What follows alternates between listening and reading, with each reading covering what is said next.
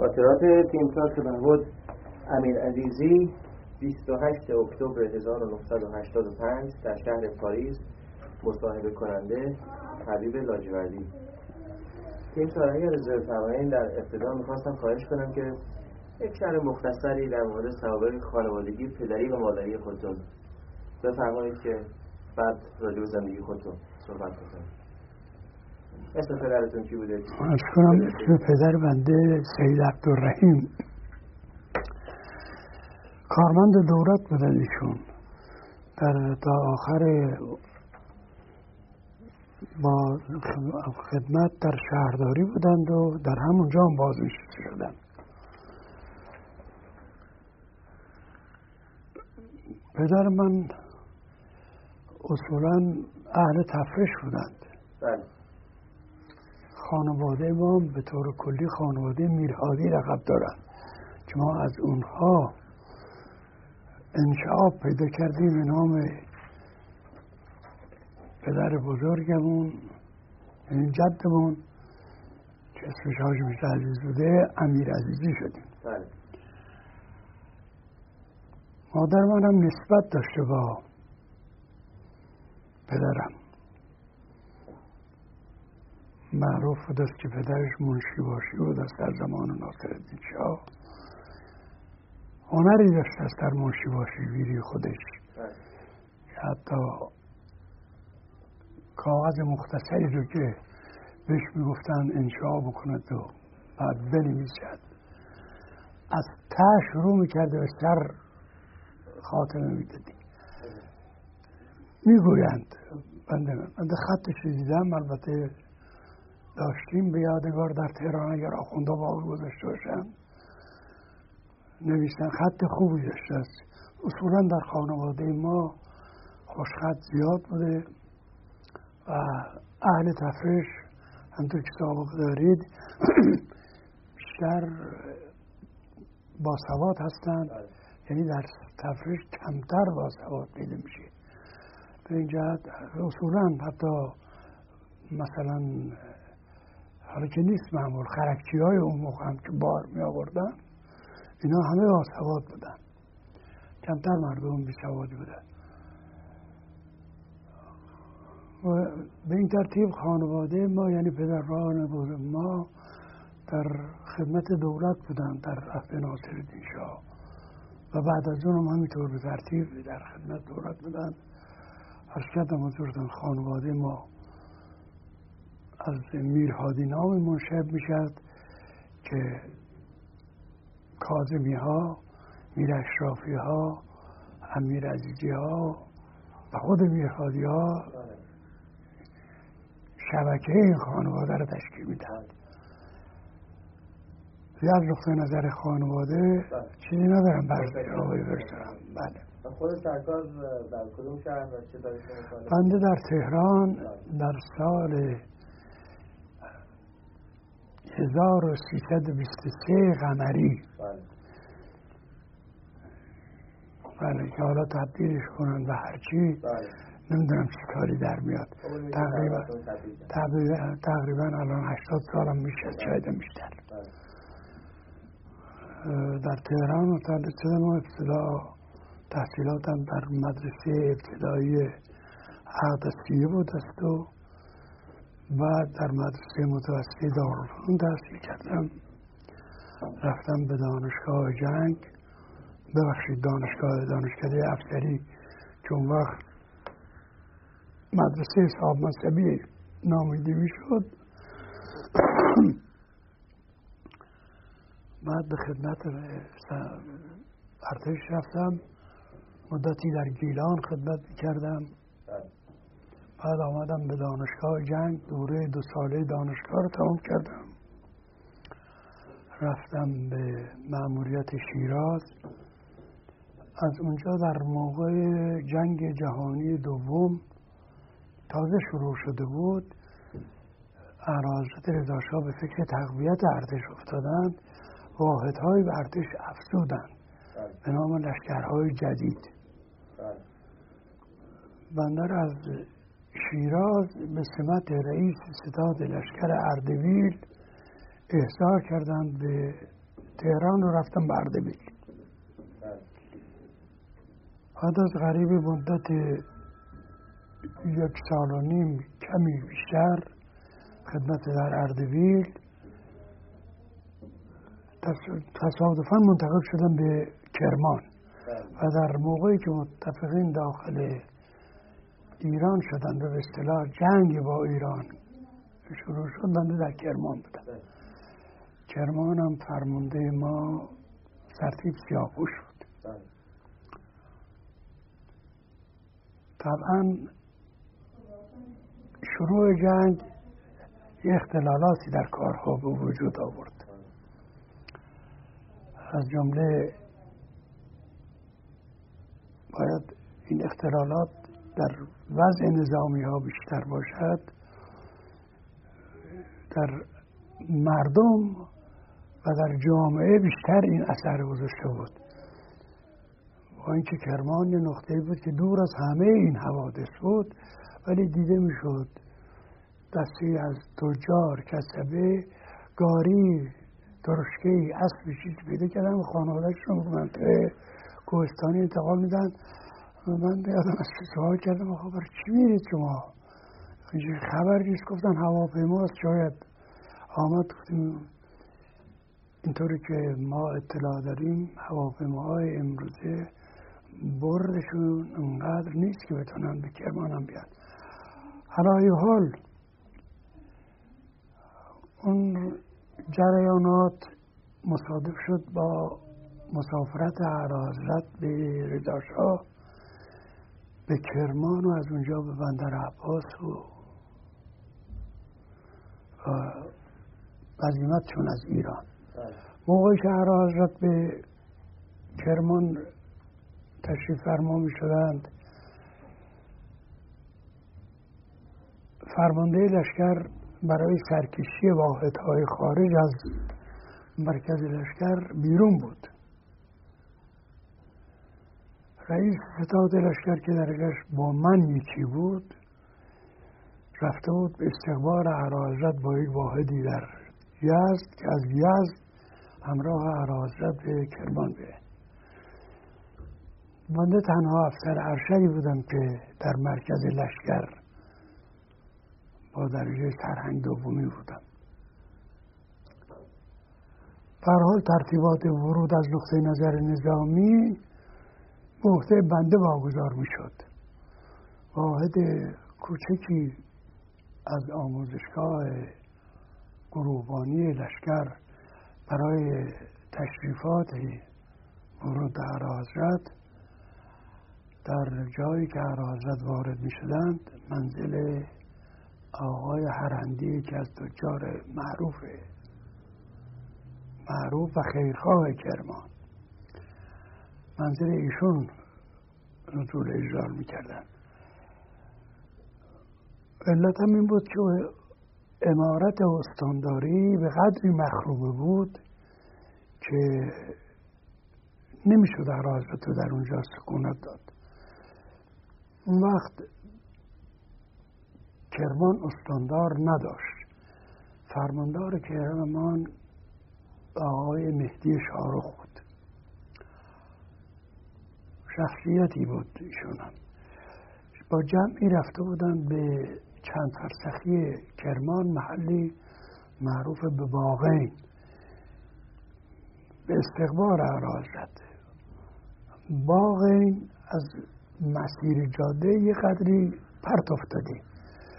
اینها متوجه نشدن که اعلیحضرت از جاده عبور کردند و در نتیجه مراسم استقبال رو نتونستن به جا بیارن.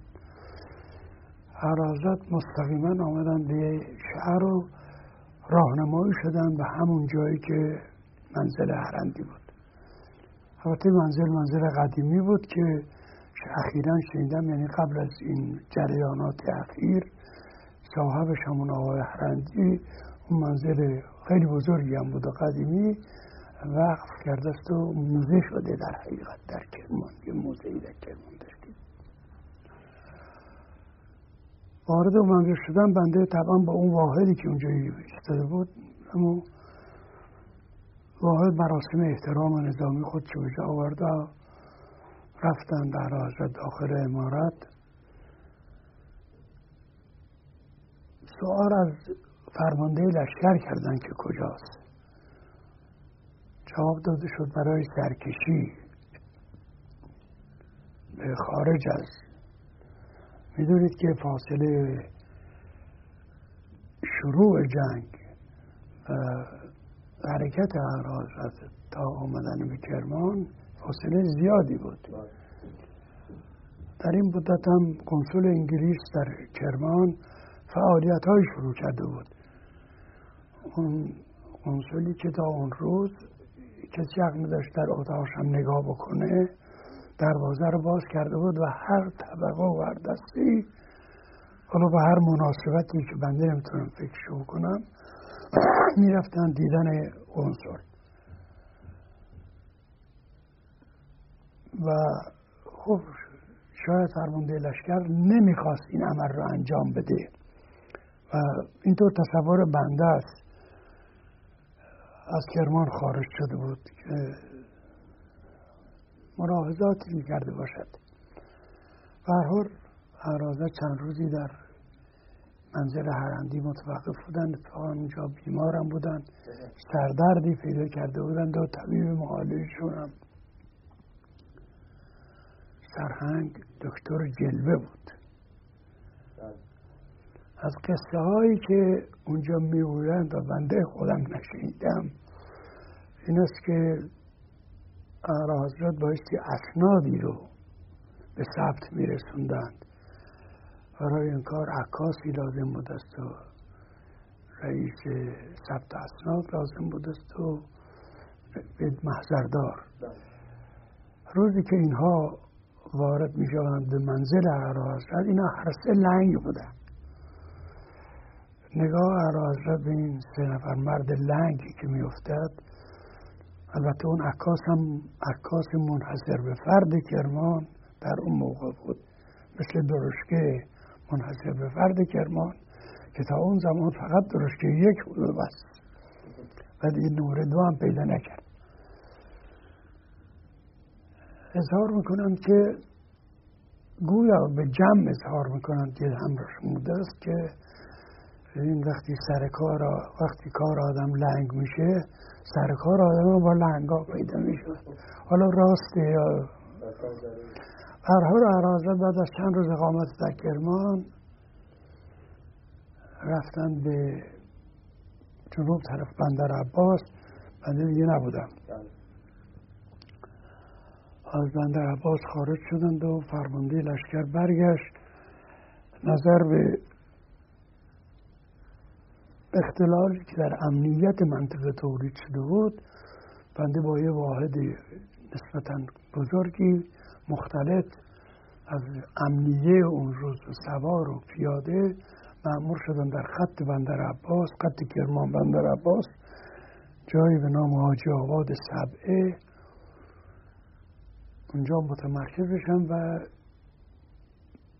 به هر حال تأمین عبور و مرور در راه کرمان بندر عباس رو با قلعه‌قمع این عناصر نامطلوبه که شروع به دزدی کرده بودند عهده‌دار باشم.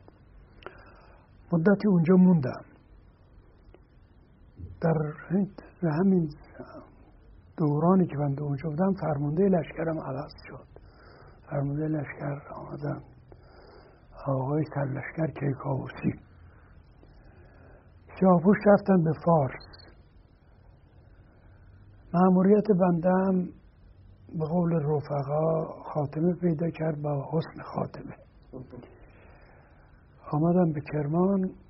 چون فارس خیلی مخشوش بود اوضاعش، سیرجان منطقه‌ای بود بین کرمان و فارس، به لحاظ اینکه اون اختلالات مسائل در هم بر همه فارس رخنه پیدا نکنه، در کرمانی که خودشان پر از آشوب بود، نه از نقطه نظر آشوبی مثل آشوب فارس که قشقایی بالمثل ایجاد کرده بود.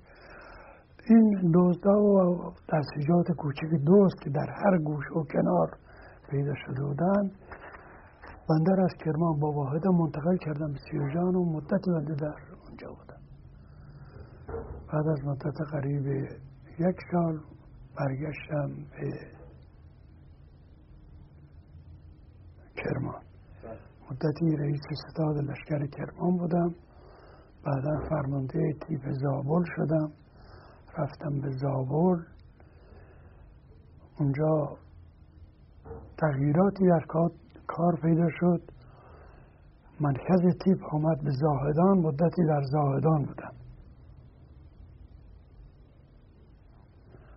وقتی از زابل فرمانده لشکر در اون مدت که در زابل بودم برای کاری من احضار کرد به تهران، من همراه همسرم که میرفتم به طرف کرمان، در بین راه در تا دوازده کیلومتری زاهدان با سارقین تصادف کردم و تیراندازی کردند به ما. شفش نفر سارق اتومبیل تنهای ما و زنم مجروح شد به طور که انگشت دست راستش رو بریدند، یکی از انگشت ها و چندین چارپاره به شکمش خورد. و برگشتیم به زاهدان. چند روزی در زاهدان بودیم و بعد یکی از رفقا رسید و مرحوم سپهبد رزمارا و برای معالجه اجازه دادم من مستقیما برم به تهران. از طریق مشهد عازم تهران شدیم. مفصل می شود جزئیات این مسافرت. به هر حال در مشهد ما خیلی ناراحت شدیم چون در اشغال همسایه شمالی بود. کمتر ما میتونستیم دسترسی به بیمارستانی پیدا بکنیم. به هر صورتی یکی از پزشکان اونجا کمک کرد و ما چون زن مجروح بود و اصلا حالت جنون پیدا کرده بود. آمدیم به تهران. در تهران پس از معالجاتی که دیگه مفیدم نبود از نقطه نظر انگشت از بین رفته، آمدیم به تهران. این حادثه در زندگی بنده خیلی اثر بد گذاشت. آمدیم به ببخشید مجدداً به زابل و زاهدان. بنده بر حسب امر ستاد ارتش بعد از مدتی احضار شدم به تهران. تهران شنیدم که بنده رو میخوام بفرستم به کردستان به سمت فرمانده لشکر، در حالی که درجه من سرهنگ بود. به سرهنگ دو ساله هم بیشتر نبودم. رئیس ستاد ارتش سرلشکر عرفه بود. اون موقع وزیر جنگ بیشتر در امور دخالت میکرد تا رئیس ستاد ارتش. سرلشکر عرفه به من دستور دادن با وزیر جنگ ملاقات کنم. ملاقات من به این نتیجه رسید که چند روزی صبر کنم تا حضور اعلی حضرت طرفیاب باشم. قبل از این کار اطلاع پیدا کردیم که مرحوم سپهبد جامانی که به مأموریتی در کردستان بوده صلاح ندیده فرمانده لشکر کردستان رو در اون موقع عوض بکنند. هوشمند افشار بود فرمانده لشکر. چون تصمیم تعویض فرمانده لشکر کرمان گرفته بودند، بنده را همطور با همون درجه سرهنگی مأموریت دادن. رفتم به لشکر کرمان. یک سالی در لشکر کرمان بودم. سرلشکر عرفه از کار افتاد. قوام سلطنه حاکم شد. سپهبد احمدی وزیر جنگ شد. خواه ناخواه تغییراتی در ارتش پیدا می شد. بنده را مهدار کردن آوردن در تهران. معاون لشکر تهران اول تهران شد. بعد از یک سال رفتم به آذربایجان. البته رفتن بنده تقریبا قضایای آذربایجان خاتمه پیدا کرده بود، ولی چون مسئله نفت و امتیازاتی که روس‌ها مطالبه کردند مطالبه می‌کردند و قوام سلطنه مذاکراتی کرده بود در پیش بود، به عنوان پیشبینی واحدهایی در مرز شمالی گمارده شدند که از جمله یکی از اونها واحدی بود که بنده فرمانده شدم و در محور تبریز جرفا در دردیز محلی بود، اونجا محریم. قضایای نفت در مجلس تمام شد و قوام سلطنه هم رفت و یواش یواش آرامشی تقریبا پیدا شده بود. بنده هم اونجا ترفیع رتبه پیدا کردم، سرتیپ شده بودم. آمدم به تهران، مرحوم رزمارا دیگه نذاشت برم، به چند روزی در لشکر اول خودمون خدمت میکردم، شدم معاون دانشکده افسری، شاید یک سال کمتر در اونجا بودم که منتقل شدم به لرستان، فرمانده لشکر لرستان بودم. اوایل سال هزار و سیصد و سی دستوری از فارس اومد که در ظرف چهل و هشت ساعت به تهران برم و زود حرکت کنم به رضایی. من شدم فرمانده لشکر رضایی. آمدم به تهران، شرفیه و حضور اعلیحضرت شدیم. اوامری فرمودند که لشکر وضعش خیلی بد شده، برید. به هر حال بنده رفتم به رضاییه، یک سال در رضاییه کمی بیشتر خدمت کردم. از اونجا منتقل شدم به فارس. در اون موقع مرحوم صدق السلطنه نخست وزیر بودند. رفتم به فارس. فارس شروع بود، اگر بنده اشتباه نکرده باشم، غیر از کلیاتی که به امنیت منطقه دخالت داشت، مسئله خصوصی هم قشقایی ها بودند که با نزدیکی با دکتر مصدق، چون مخالفتی با طایفه دیگری که به ایل عرب مشهور بود و معمولاً بزرگی و ایلخانیش معذرت میخوام آقای قوام بودن،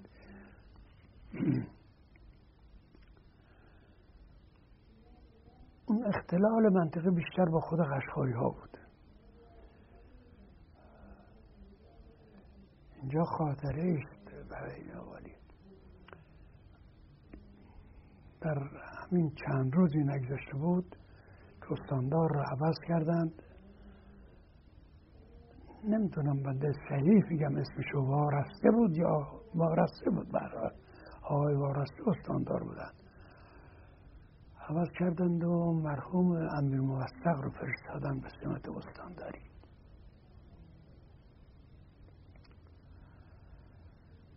روزی بنده در منزل رفته بودم برای نهار، تلفن استاندار صدا کرد و بیا منزل ما. رفتم دیدم خسرو قشقایی نشسته اونجا. البته باید عرض کنم که روش بنده در اون مدت طوری بود که موافق نظر قشقایی ها نبود، خوشون هم نمیاد از بنده. مرحوم هم راستا گفتن که خسرو مایل است که کریم پور شیرازی در اینجا سخنرانی بکند.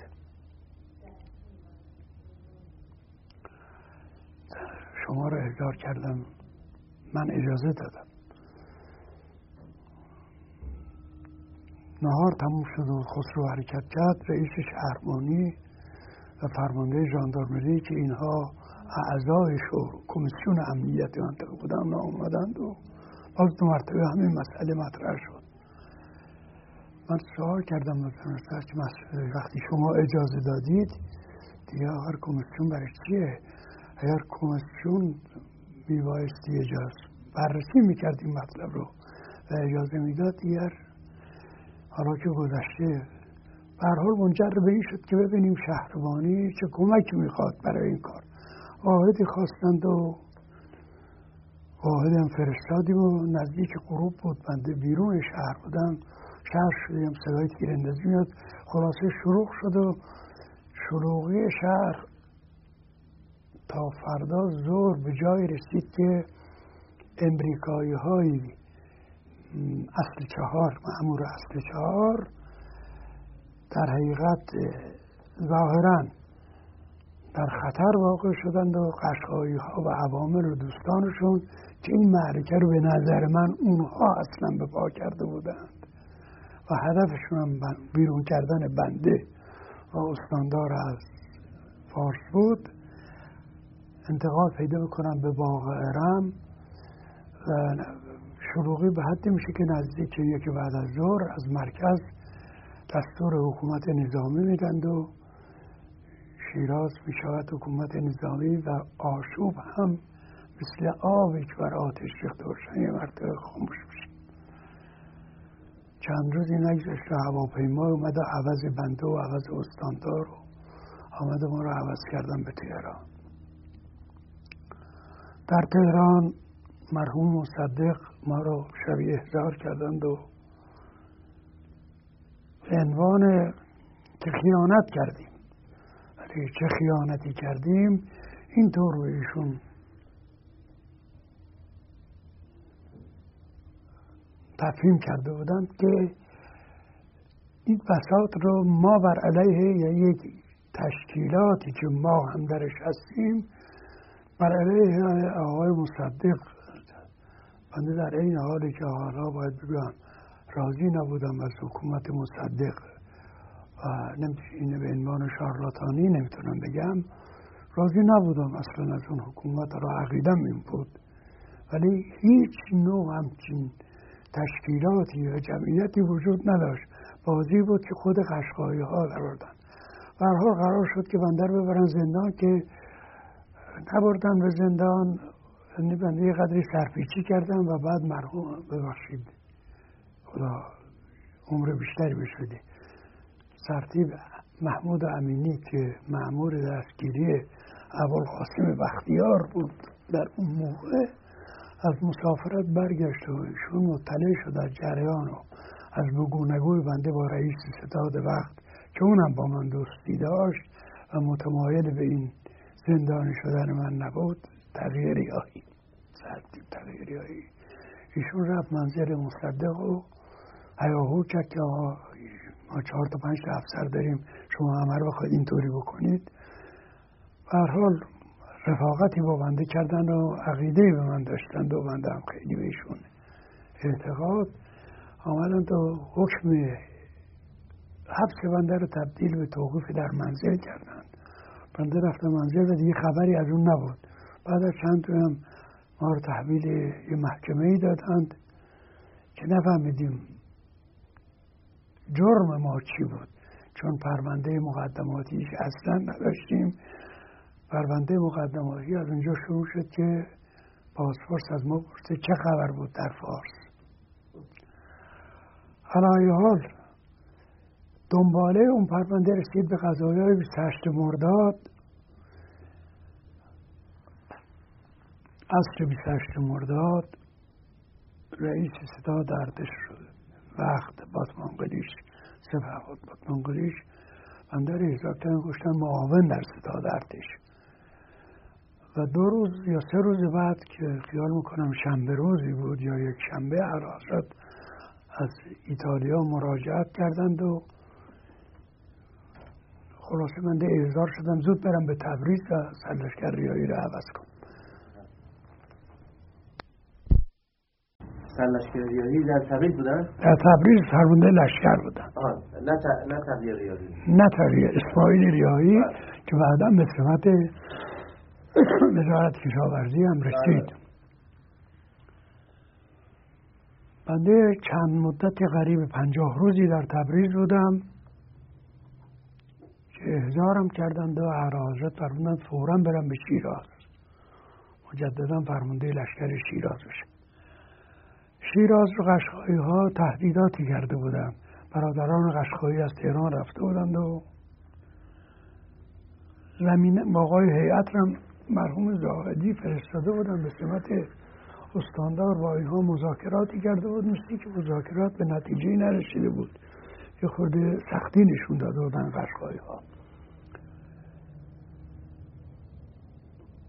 من درفتم به شیراز به سمت فرمانده لشکر، فرمانده لشکر رو عوض کردم، سرلشکر گرزنم فرمانده ناحیه بود که طوری نکشید، استاندار هم بودن ضمن فرمانده ناحیه و ایشون عوض شدند شدند وزیر راه، سرلشکر سرلشکر همت شدن استاندار فارس.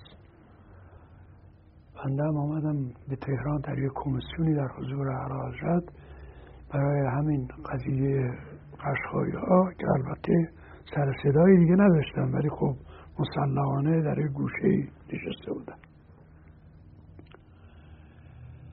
مذاکراتی شد اونجا، بنده معلوم شد فرمانده سپاه شدم. با همون سمت فرمانده سپاه برگشتم به فارس و همین مسئله خلع سلاح قشقایی و این موضوعاتی که فراهم شده بود بررسی میکردیم.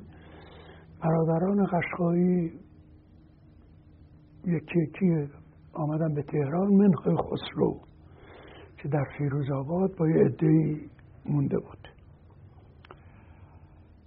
و با ملاحظاتی هم که نخست وزیر وقت داشت از نقطه نظر مذاکراتی که در باره نفت کشور داشتند،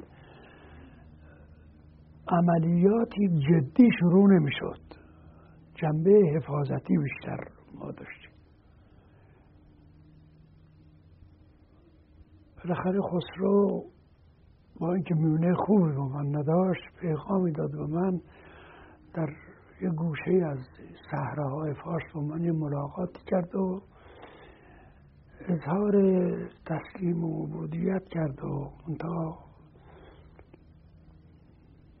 تقاضاهایی داشت، از جمله پولی میخواست برای رفتن به خارج. البته من این ملاقات رو با کسب اجازه از مرکز کرده بودم. جریان رو گفتم، موافقت کردند که من خسرو رو بفرستم به تهران و بعد ترتیبات دادن، پولی براش بانک کشاورزی در حدود سیصد هزار تومان حواله کردن که قرضاشو بده، البته شاید قرض نداشت، چیزایی لازم داشت و بعد دستور دادن من خودم با خسرو بیام به تهران. بنده با خسرو می آمدم به تهران. باز خاطره ایست، شب اوایل شب سیل شدیدی در بین راه گرفت، ما ناچار در یک مسیری نزدیک بود آب ببردمون، هممون رو نتونستیم شبانه راه رو ادامه بدیم. در یک کاروانسرایی منزل کردیم که مردمی که ساکن کاروانسرا اونجا رو تخلیه کرده بودن. مامورین ژاندارم کمکی کردن به ما و غذایی بر ما تهیه کردن. شب رو در اون کاروانسرا موندیم. به هر صورت صبح حرکت کردیم به سمت اصفهان، نهار در اصفهان، آمدیم به تهران. در تهران خسرو رو از منزل حمزه پور نامی که کاری بود از شون وکیل عدلیه و آجدان بنده هم همراهش بود. فردا صبح بردیمش به ستاد ارتش و وزارت جنگ و بنده خودم شرفیاب شدم حضور اعلیحضرت. دستور شد فوراً از مملکت خارج بشه و خود بنده مأمور شدن که در فرودگاه باشم و در فرودگاه با ایشون خداحافظی کردیم. دیگه رفیق هم شده بودیم. اون عداوت قدیمی هم مثل این که مرتفع شده بود. ایشون سوار هواپیما کردیم و رفتم دو بنده برگشتم فارس. و خلع سلاح قشقایی و غیره رو شروع کردیم تا استاندار رو عوض کردن. آقای فرخ استاندار می شدند. ما هم تشخیص دادن که مثل این که نباید باشیم، یعنی جور نیستیم با اون استاندار.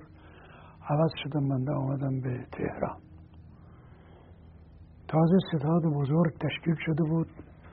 بنده به سمت رئیس بازرسی کل ستاد بزرگ در تهران موندم. بعد از چندی مرحوم آریانا که در اروپا بود و به سمت رئیس ستاد ارتشی که بعدها نیروی زمینی اسم گرفت شده بود اقدام کرد بنده برم به سپاه غرب در لرستان. مدتی در اونجا بودم و سپاه غرب انتقال پیدا کرد به آذربایجان زنجان. بنده دیگه از اونجا نرفتم. بر حسب امر حضرت تعجب خواهید فرمود بنده مأمور شدم به سازمان برنامه. رفتم بر سازمان برنامه، سازمانی تشکیل دادم به عنوان سازمان بازرسی سازمان برنامه و کار ما با یک مشت افسر و یک مشت کارمندان سازمان برنامه رسیدگی به پیشرفت پروژه هایی که در دست عمل بود می بود. زمانی که بود؟ ابتحاج مرحوم ابتحاج حیات دارد حیات دارد پس اون مرحوم شدید. بله بنده خیالی برادرشو مثل این که فوت کرده. بله بله عرض کنم به حضورتون بعد از یک سال خدمت در اونجا بنده ناراحت بودم. تغییراتی در تشکیل یعنی مستش... مستشار که خیر یک متخصصی برای سازمان برنامه آوردند اون یه تشکیلات قائل شد بنده دیگه نتونستم بمونم. برگه خارجی بود امریکایی. برگشتم به ارتش باز شدم رئیس بازرسی ارتش. مدتی خدمت کردم در بازرسی قرار شد بشم معاون ستاد ارتش. هنوز این حکم ابلاغ نشده بنده را احضار کردن به دربار بدون اینکه اطلاع شدم شدم فرمانده ژاندارمری. این چه سالی بود؟ سال هزار و سیصد و سی و هفت زمان دکتر اقبال بود. زمان دکتر اقبال. حالا خدمات بنده در ژاندارمری گویا مورد پسند واقع شده بود. قریب سال و نیم در ژاندارمری خدمت میکردم. روزی در بوشهر مشغول رسیدگی به کارهای واحدهای ژاندارمری بودم. آقای شریف امامی بنده رو پای تلفن احضار کردن گفتن شما وزیر کشور هستید و زود بیاد که باید با هیئت دولت معرفی بشید. گفتم این زود که امکان نداره من نمیرسم به هر حال حرکت میکنم. هیئت دولت معرفی شده بود. دو روز بعد از اون بنده در تهران به مجلس معرفی شد. کابینه آقای شریف امامی که بنده درش بودم عمر زیادی نداشت. استحضار دارید که در اثر بگونگوهایی که در مجلس شروع شد ایشون استعفا کردند. آقای دکتر امینی و نخست وزیر شدند. در کابینه ایشون هم وزیر کشور بود. ایشون هم بعد از یک سال تشریف بردند. بنده در کابینه آقای علم وزیر کشور بودم. بعد از مدت شاید دو دفعه کابینه ترمیم شد بودم ولی حقیقتش این بود که حس می‌کردم آقای علم شاید این احساس من صحیحم نبود. خوشش نمیاد که من وزیر کشورش باشم. شرحی خصوصی و البته نته نام رسمی نمیشه گفت خصوصی بنده نمیدونم چی اسمی براش بذارم. حضور اعلیحضرت درس کردم که منو معاف چون در همون اوان بنده قرار بود برم به فیلیپین و ژاپن و هندوستان با اجازه فرمان مسافرتم بکنم. بعد در همون طول مسافرت در فیلیپین متوجه شدم که بنده شدم وزیر مشاور. مسافرت را انجام دادیم. حالا به هر صورت آمدیم به توکیو آمدیم به ایران. ایران وزیر مشاوری بودم که کاری نداشتم. تقریبا اواخر اسفند سال چهل و یک بود. در سلام فروردین آقای علم و قبلا هم آقای پیاسکی به من گوشزد کرده بودند که باید سمت استانداری یا خوزستان یا خراسان را قبول بکنید. آقای علم در سلام صراحتاً به من گفتم باید بری خراسان. بنده همچین تمایلی نداشتم به شغل غیر نظامی، چون من حرفم نبود. به هر حال شدیم نایب التولیه و استاندار خراسان در سال چهل و دو، اواخر فروردین چهل و دو رفتیم به خراسان و مدتی در خراسان بودیم تا مهر ماه سال هزار و سیصد و چهل و چهار که بازنشسته شدیم در ارتش و با خدمتمون در خراسان خاتمه دادن و آمدیم به تهران. این وضع خدمتی بنده بود که به استعدادتون رسید. سرتونم درد آوردم، خیلی زیادم بود. بعد از چهل و چهار که سرکار بازنشسته شدید حتما یک مشغله‌ای داشتید، یک کاری می‌کردید؟ هیچ کاری بنده نداشتم. از اینکه یه مدتی بر حسب تقاضای یکی از اقوام هم همون مرحوم میر اشرافی اداره کارخانه ایشون رو بود داشتم که اونم مطابق ذوقم نبود. از اونجا هم بعد از فوت همسرم که همینم بهانه شد برای بنده استعفا کردم و نرفتم دیگه در اونجا باید. تا اواخر این جریانی که عرض کردم مسئله اغتشاشات تهران احضار شدم و شدم استاندار خراسان مجدداً. زمان کی بود؟ زمان ازهاری باید. شدم استاندار خراسان، بیش از پنجاه و چند روز هم استاندار نبودم. اوضاع خیلی در هم بر هم بود و قبل از رفتن به مسافرتم از حضور اعلیحضرت صدا کرده بودم که به من اجازه بدم برم مطالعاتی بکنم، نتیجه و مطالعات رویم به عرضشون برسونم، ولی به قدر اوضاع شروع بود که طول کشید این کار، یعنی با هفتش روز نشد. بعدم در هم و برهمی و اعتصابات پشت سرم دیگه با اینکه من اجازه داشتم بیام به تهران نتونستم بیام و بالاخره زمزمه تغییر حکومت ازهاری شد. بنده با اون اجازه‌ای که داشتم شبانه از خراسان حرکت کردم، آمدم شرفیاب شدم حضور اعلیحضرت. اول سوالی که از من کردن پرسیدن استعفا دادی یا نه، اگر استعفا ندادی استعفا بده. گفتم من یه استعفایی دادم و آمدم. بعد معلوم شد که آقای دکتر بختیار میخواهند سمت نخست وزیری رو قبول کن.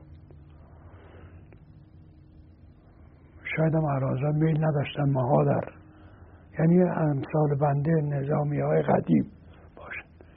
این بود که بنده منزل نشستم و در دوران انقلابم یکی دو مرتبه به عنوانی که چی تو منزل شما جمع شده است و چه آمدن یکی دو ساعت مزاحمتی فراهم کردن، ولی بعدا تلفنی از مرکز کمیته شد که با شما کاری نداریم و ببخشید و خیلی فران. و بنده چند ماهی در تهران موندم، ولی چون نمیتونستم جلوی رفت آمد رفقامو بگیرم که اغلب دیدن ما میادم و همین این تولید دردسر برای من میکرده، هر روز چهار تا پاسداری به عنوان میومدن.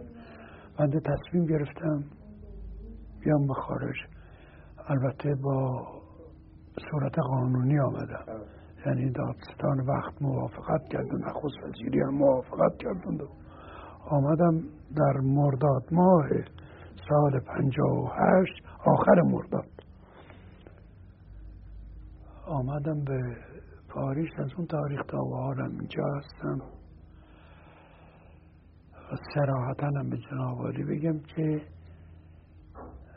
و هر علتی که بخوان حساب کنن داخل در هیچ دسته از این دستجاتی که اپوزیسیون لقب دارند نبودم، ولی انکار نمی کنم که با دوستانم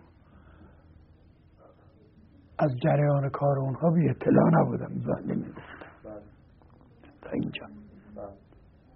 حالا بعد یه سری همجور که شنابایی صحبت می‌فرموده یه سری یادداشت کردم، اگه از بزنیم اول با آذربایجان شروع کنیم. یکی از مطالبی که در بعضی کتب نوشته شده این هستش که وقتی که پیشه‌وری و به اصطلاح از ایران فرار کرد و حکومت مرکزی مستقر شد در همچای شما یخ کردم چه من بگم عوض کنم نه. بیا بابا نه نه بله این دل شما باز میگیره این صحبت رو بعد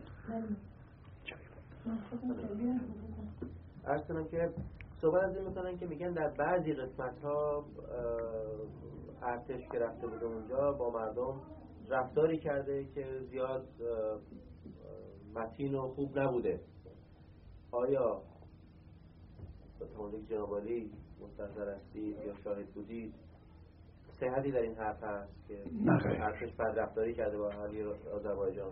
به هیچ وجه این حرف که حد نداره و به عکس.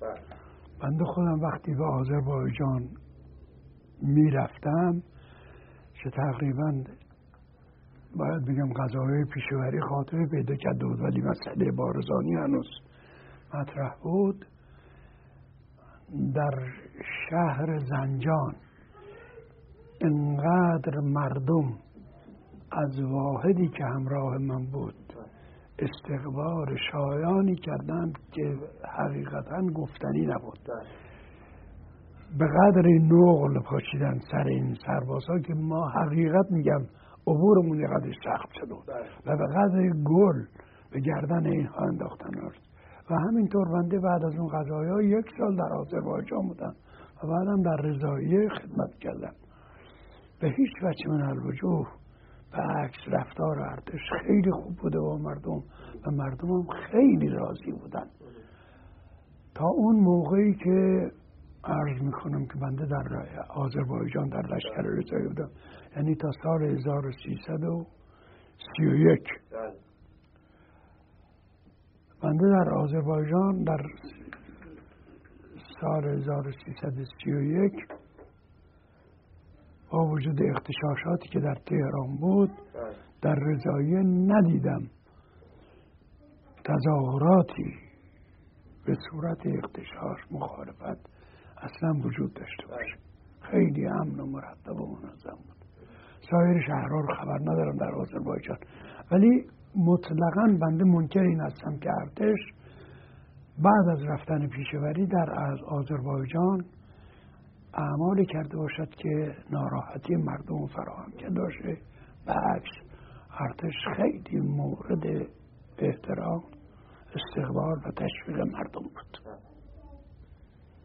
سوال دوم در مورد دوره مصدقه. آیا جنابالی از واقعی سی تیر یا نوع سند خاطره دارید که قابل ذکر باشه؟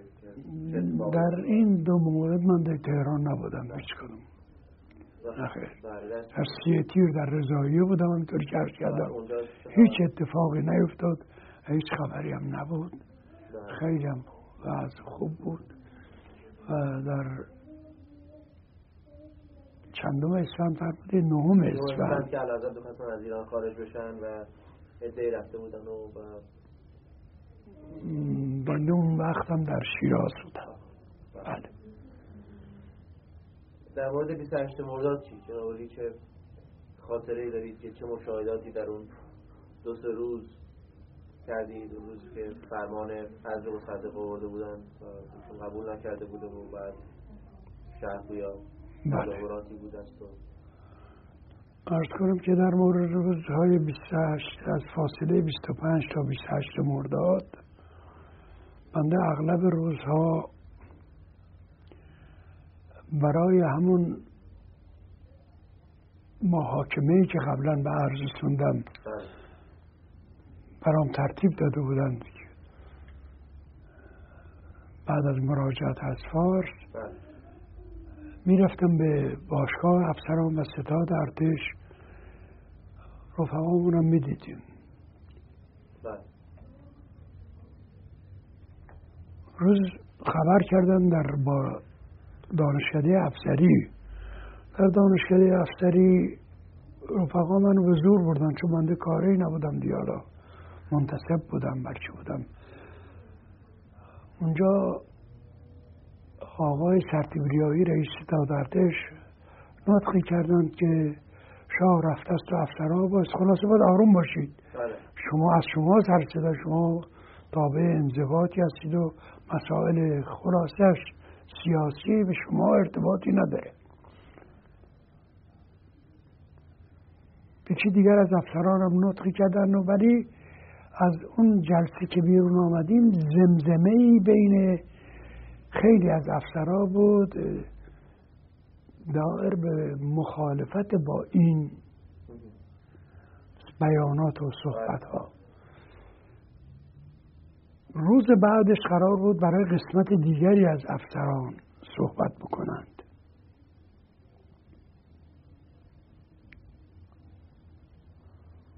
یکی دو سه نفر افسر،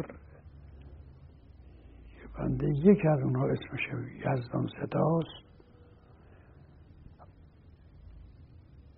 خیال میکنم برای امریکاست، خیلی از اون طرفدارای جدی سلطنت بود، شاپرست، آمد منزل من در حالی که هسته و اون رفیقش به کمرش که ما الان بریم و بگیم ریایی رو میکشیم.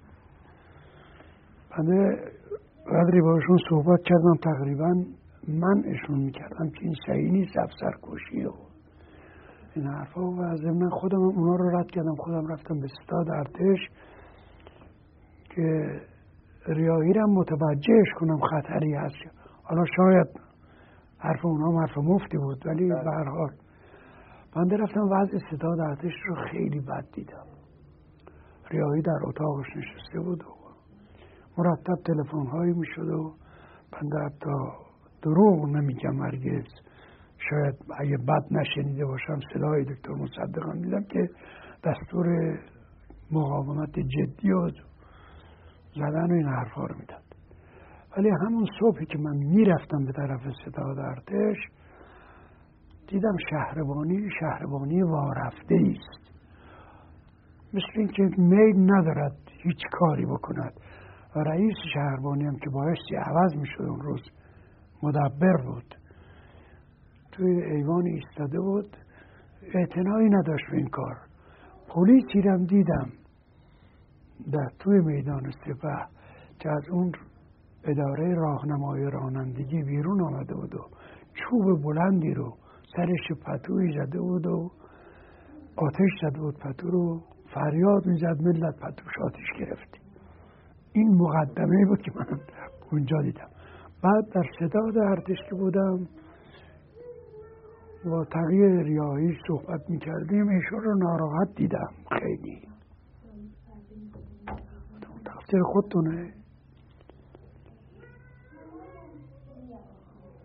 ریایی انصافاً به من گفت که من چه کنم، من مخالف شاه نیستم، دیر رفقا افتادم. اینو این بنده وکیل مدافعشم که شهادتی از من خواست در همون موقع نوشتم براش که اینطور گفت، و روشم برگردم به عکس حضرت، قسمم خورد و من میدونم که در اتاقشم عکس مصدق نبود، به عکسم بر نداشته بود، من میدونم یعنی تمثال حضرت بود، نه خیلی اتاق اون بود، سایر اتاقها رو خبر ندارم. آمدم سر وقت رفقام در بازار جنگ، به من گفتن که از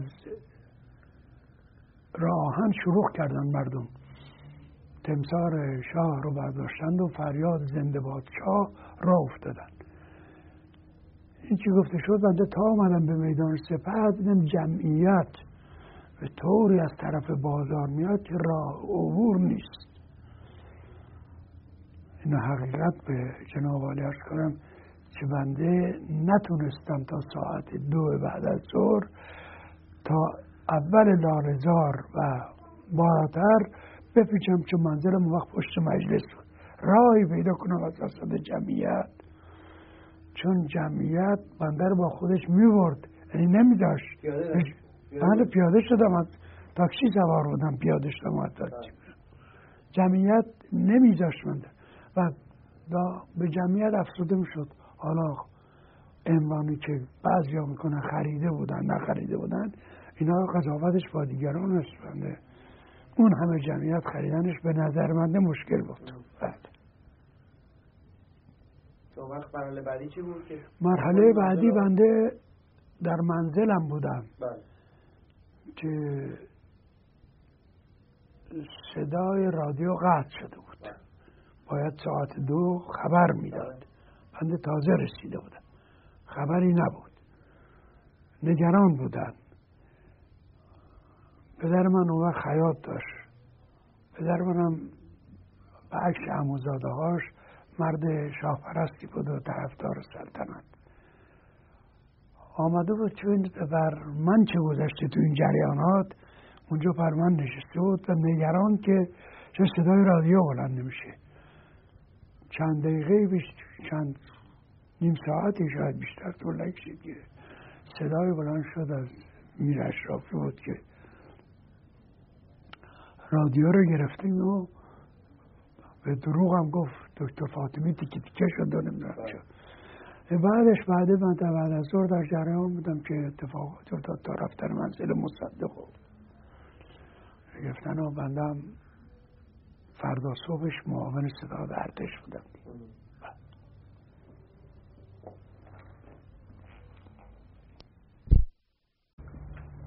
جناب عالی آشنایی قبلی هم با تیمسار زاهدی یا با داغلیک داشتید یا همینجور ابتدا به ساکن یا همچی سمتی و... بنده با تیمسار با تیمانگلیش خب نظامی بودیم هر در دانشکده افتری. ایشون کلاس پایین تر از ما بود، بنده کلاس دوم بودم، ایشون کلاس اول و همین خب موجب آشنایی ما بود. در جریان خدمت هم با هم آشنا بودیم. با مرحوم سپهبد زاهدی بنده آشنایی نداشتم، ولی اول خدمت افسریم در رشت در واحدی شروع شد که ایشون فرمانده بودن. ایشون مقام خیلی بالایی داشتن، بنده خیلی کوچیک. نمیتونم بگم با ایشون آشنایی داشتم.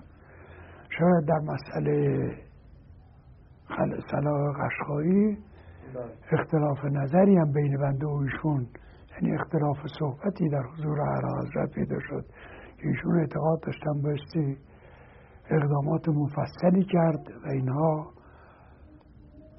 مرتکب عملیات خواهد شد که به زحمت خواهیم افتاد. بنده مخالف بودم و گفتم انقدر قدرتی ندارن، خود بنده با همین واحدهایی که دارم از عهدهشون برمیام.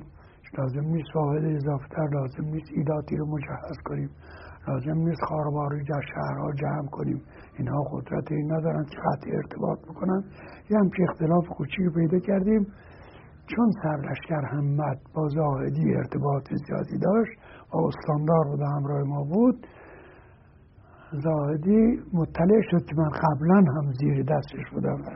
در یه مهمانی نهاری که روز در وزارت خارجه خیال میکنم ما به ما دادند، تذکر دادن که تو فلانی تو با ما بودی و اختلاف عقیده‌ای نداشت، شما رئیسی، قضیهش باید انجام بشه، مأموریتش به عهده من محول شده، من وظیفه‌ای که باید انجام بدم درش بحث کردم و صحبت کردم با شما و واقعا هم اختلافی نداشت.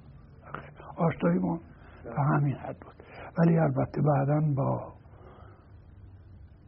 پسرشون آقای اردشیری زاهدی آشنایی پیدا کردم و ایشون هم اگر قبول باشه از دوستان خوب من هستند که من ارادت خیلی زیادی بهشون دارم. سرکار طی خدماتتون در ارتش رؤسای ستاد مختلفی و ناظر بر کارها دیدید که باشون همکاری داشتید، الان که برمیگردید کدوم ها بیشتر در ذهنتون جلوه میکنن از نظر لیاقت و کیفیت و اینها و رؤسای ستاد مختلف؟ از کدوم های خاطره‌ای دارید که بگونید جالبه برای سبکش؟ همه مردند و نمیشه پشترشون هم حرفی زد. خب حرفای خوبشو بزنید. نه حرف بد ندارن بزنند، چون حرف بد اصلا نمیشه. بنده تا یک قسمتی درجه‌ام خیلی درجه‌ام خیلی کوچک بود که تماسی با اینها نداشتم و بررسی کلی نمیدونستم از اینها داشته باشم.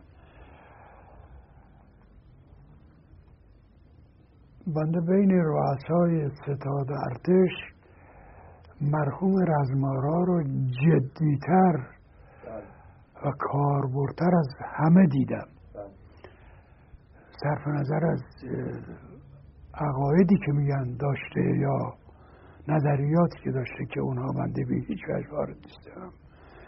از همه جدیتر و باشیدم و مرحوم سرلشکر همت رو صمیمیتر. بله صمیمیتر، فوق العاده صمیمی و به خدمتشم خیلی علاقمند و واقعا دانشمندم بود. اگر نمی زبان فارسی رو خوب بلد نبود ولی مرد دانشمندی بود، با اطلاع بود. و بعد از ایشون هم که دیگر مرحوم هدایت مدتی رئیس ستاد بزرگ بودن، ایشون هم شخصیت بزرگی بودن، دانشمند بودن از نقطه نظر نظامی و همینطور اطلاعات عمومی. و عقیده من مرد درستی بودن، خیلی صحیح. من در تماس داشتم با ایشون، من در هیچ کدوم از رؤسای ستاد رو نادرست ندیدم. همه مردمان درستی بودن، چون نادرستی بایست یکی از با ما ارتباط پیدا میکردن. واحدهای ما داشتیم که باید با ما. بنده همینطور که عرض کردم رزمارا رو از نقطه نظر کاربری و پشت کار و کاردانی، عرفه از نقطه نظر صمیمیت و دانش و علم بیشتر، مرحوم هدایت رو از نقطه نظر دانش و علم و واقعا درست کاریش و کاربری و فهم ادراکش. اینا رو این سوال رو مطرح میکنه که تیمسار هدایت چی شد که به اون ترتیب بازداشتش کردن و محاکمش کردن؟ این بنده میخوام شما به من جواب بدید. من من جواب نمیدونم. خاطر اعلی حضرت متغیر شد از ایشون یا نشد، معذرت میخوام. به هر حال بنده باید عرض کنم که اون موقع ایشون رو که حبس کرده بودن، من وساطتم کردم، یعنی موقعیتم طوری بود در پیشگاه اعلی حضرت که میتونستم از این حرفا بزنم. شاید اون روزم میشد از این حرفا زد. وساطت کردم ولی دفعه دوم به من متغیر شدم که اینها کارهای درستی نکردن. ولی به طور قطع بنده میدونم خصومت زیر دستان و عدم رضایت بعضی ها از جهت اینکه شغلی که داوطلب بودن یا خواستار بودن بهشون واگذار نشده بود، استفاده کردن از بیباکی و تحور اعلی حضرت در صدور مرحوم ارتش هدایت در صدور دستورات و ایشون رو براشون پرونده سازی کردن. بنده اعتقادم این است. خب باید یک کار مهمتری ایشون کرده باشه که یک همچین سمت و با شما میدونید که محکومیتی که برای ایشون حال شده به عنوان این بود است که مبلغی مثلا زیر رو شده است در جریان ریاست ایشون و دستوراتی که ایشون دادن. شاید هم اتهامی به ایشون بود و به عنوان دیگری محاکمه نکردن. حالا که صحبت از این محاکماته، سرکار راجع به جریان تیمسار وثوق و دفتری که خاطره چیز دارید در جریان بودید، اطلاعی دارید که بنده آشنایی با هیچ کدوم از این دوتا ندارم. تیمسار وثوق تا اونجایی که بنده باش آشنا بودم و هنوز وزیر جنگ نشده بود، مرد درست بود.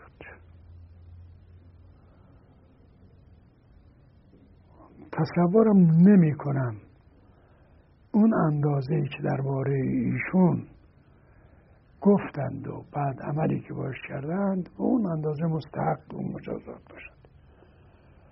ولی در مورد دفتری من نمیتونم حرف بزنم، چون ایشون بنده آشنایی ندارم، یعنی در کارهاش نبودم، ولی به چه خوبی نداشتم، زیاد خوب نمیگن دربارش. اون زمانی که جناب عالی در بازرسی ارتش بودید اون موقع این اتفاقات افتاده بود که؟ نه خیر، موقعی که بنده در بازرسی ارتش بودم به مرحوم وثوق تذکر دادم که در باربری ارتش در چند مدت کم بود، بنده در دو دفعه در بازرسی گفتم در باربری ارتش یک اختلالاتی وجود دارد که شما جلوشو بگیرید.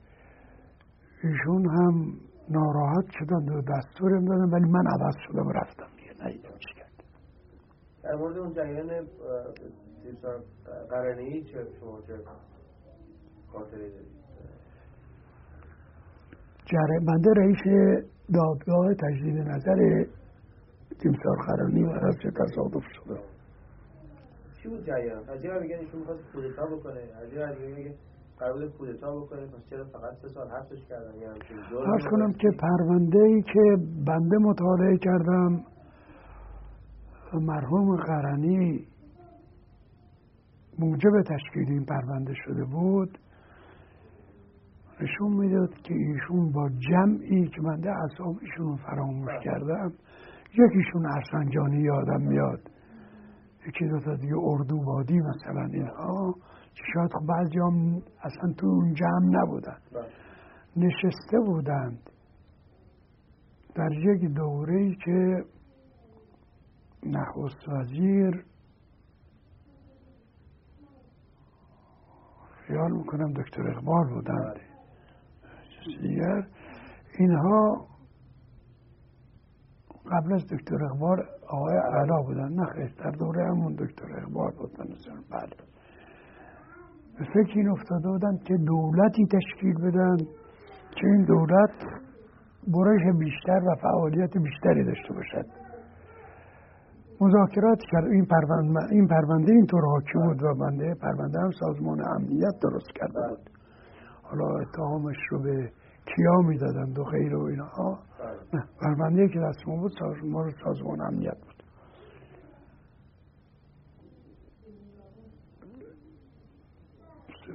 البته عامل تشکیل یه همچین جلساتی خود مرحوم قرنی بوده.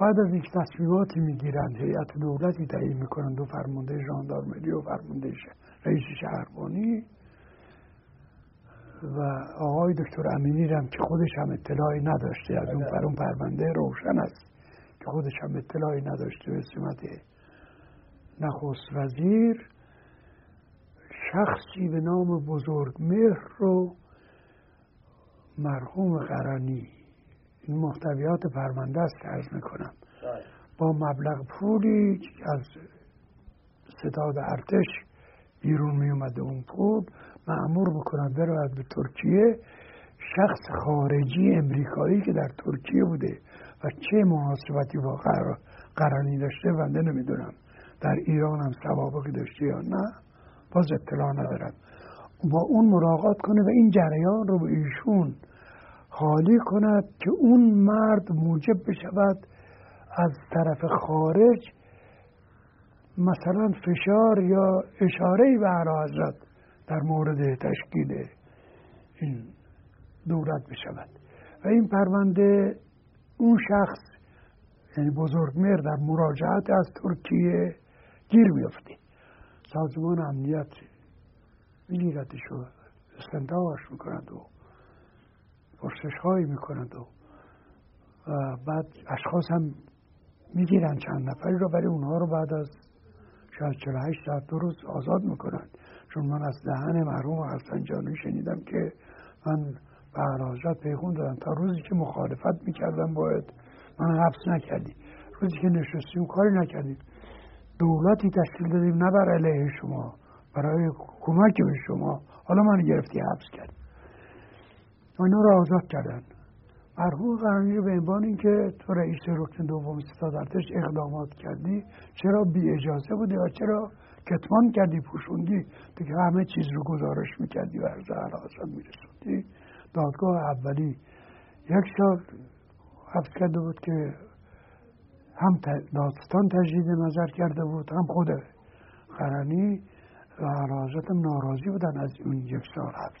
بودن آدمی که اینقدر مورد محبت من بوده، مورد اعتماد من بوده و همه جور نگهداری ازش شده، چرا باید بدون اطلاع من هم چیکاری بکنه، با خارجی ارتباط بده کنی همچنان با من اطلاع نده؟ و این کتمان حقیقت و پوشش کار جرم است، در ارتش جرم و همین علت باید مجازات بشد. و ما هم خود قرنی صحبت کردیم، اون که در محکمه هم اون چی که میگفت دلیل بر انکار بر این امر نبود، ولی میگفت من قصد این بود که به حضرت اطلاع بدم، ولی هنوز شروع کرده بود و کار تمام نشد و همین جهت هم محکومیت پیدا کرد و حبس شد و بعدم یه دفعه دیگه حبس شد. حبس شدن دوم، دفعه دوم در سال چهل و دو واقعی اون جمعیت که شروع پروخ کرده بودن در بازار اونجا حیاهو، در اون جمع افتاده بود رفته بود جزو این دسته نهضت میگن، یا مقاومت میگن، چون گوید با آقای بازرگان نمیدونم با کی بوده اون موقع، با اونها بود است و اونجا شروع خلوق میکنن که میگیرنش و این دفعه هم یادن مدتی که دو سال حبس بود است که بعد آزاد میشه. این اطلاع بعد همه چونه. خب اون دوره که سرکار برای اولین بار وزیر کشور شدید در کابینه شریف امامی هم خب دوره پرتلاطم و جالبی بوده و جنابایی چه خاطراتی از اون از اون زمان؟ یه انتخابات بود که منحل شد، عرض کنم که اون انتخابات منحل شده بود و انتخابات دیگری انجام شده بود به دست آقای شریف امامی. بنده که رفتم شاید بیست و پنج شش نقطه بیشتر باقی نمونده بود انتخاباتش. اعلیحضرت و شاهنشاه من احضار کردن و به من فرمودند این انتخابات رو انجام میدی بدون اینکه هیچ نظری ما داشته باشیم، فقط آدم صحیحی باشد، هر کی بخواد باشد، آدم صحیحی باشد، از این عناصر کجرو اینا نباشند، سابقه بد نداشته باشند، هر کی باشد. من هیچ نظری ندارم، این واقعیتی است. بنده در وزارت کشور مدیر کلهای وزارت کشور رو خواستم و رئیس کارگزینشون چند نفر فرماندار خیلی سالم از اونها خواستم، من شش نفر رو معرفی کردم و بعد موکول شدیم به بقیه. بعد ما پنج شش نفر رو پنج شش نقطه فرستادیم، انتخابات رو در پنج شش نقطه شروع کردن، ولی وکلاش همینقدر که تعیین شدن مجلس منحل شد، به جایی نرسید دیگر. اون قضایایی که اطلاع دارید به علت اعتصاب فرهنگی ها و تجمع اونها و تظاهرات که در جلوی مجلس شورا میکردن تا که منجر به کشتن خانعلی شد، موجب شد که دولت عوض شد. شاید آقای رحمت الله مقدم نطق شدیدی در اون در اون جلسه من نبودم در مجلس، نطق شدیدی کرد که به من آقای دکتر شریف امامی خیلی ناراحت شد و برخورد. ایشون آمدند و استعفا دادند و دولت عوض شد، دولت آقای امینی آمد. دولت آقای امینی که آمدند اولین جلسه که در حضور اعلیحضرت تشکیل شد مسئله انحلال مجلسین بود که در اونجا مطرح شد و فرمانم نوشتند و تا بنده دیگه اجازه بدید عرضی نکنم چون اینجا میشه خودنمایی. من روی نفهمی سوال کردم که وظیفه وزیر کشور این است که بلا فاصله بعد از این انحلال مجلسین برای تشکیل مجلس مجدد حالا در چه فرصتی اقدام بکنند. بله تکلیف گفتن اینجا صحبت شده است که باید اصلاح قانون انتخابات به عمل بیاد. کی باید به عمل بیاره این قانون رو که بایستی مجلس به عمل بیاره؟ البته در این قضایا آقای بودند، وزیر صنایع بودند، فریبر فریبر فریبر هم مثل اینکه بعدش نیامده بود از حرفای ما و از اونجا که آمده بیرون به من گفت نظامی چطور؟ گفتم من حرف مخالفی نزدم، انحلال مجلسین در اختیار اعلی حضرت از قانون بهشون اختیار بده، ولی یه تکالیفی برای وزیری کشور معین کرده که من از اون بابت سوالی کردم که برای درست. این خودش جالبه که با وجود این که سر اومدن دولت آقای امینی خیلی صحبت خود علازان و کتابشون نوشتن که خارجی های امریکایی ها بودن فشار آوردن و ایشون من تحمیل کردن اینا، ولی فکر کنم عقبا یکی دو تا از وزرا از جمله سرکار از کابینه قبلی در کابینه بعدی هم بودیم. بعدی برای کسی که به تاریخ عقب نگاه میکنه و این مسئله چه نقطه سوالی هست یا این هست، این توضیح چی هستش؟ چطوره که یکم این تغییر مهمی در نخست وزیر به وجود میاد ولی بعضی از سمت‌ها اینجور ثابت میمونه؟ این اینهایی که ثابت موندند اشخاصی بودند که شخص اعلی حضرت هم میشه، یعنی وزرایی بودند که شخص اعلی حضرت در انتخابشون خودشون نظر داشتند. حالا اگر فشار امریکایی بوده چون بنده که در جریان نبودم، ولی خب شهرت دارد که اون جریان فرهنگی ها و اونها یه انگشتی از خارج درش بوده است، ولی به هر حال سر به این اختیار از شاه نمی شده است که چند نفر وزیری رو مطابق میل خودش.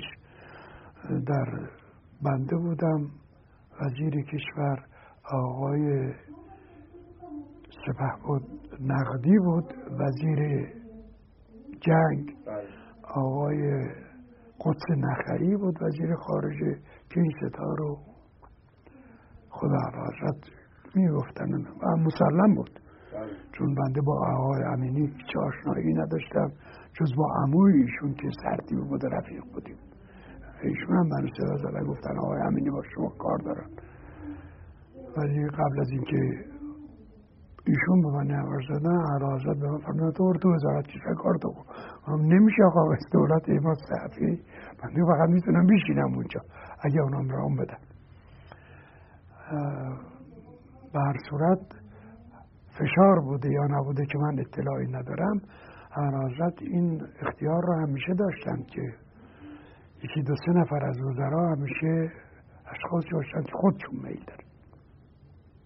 این تاییدی نشون میده که دکتر امینی اون مقداری که در ظاهر هم نشون میده قدرت در دست نداشته، به خاطر اینکه خب سه تا از ارکان اصلی، یعنی قدرت جدا از اعلیحضرت رو عرض میکنم، یعنی سه تا از مهمترین وزارتخونه ها چیزایی بوده که چرا اصلا امینی قدرتی در دست داشته باشه خارج از وزارت اعلیحضرت.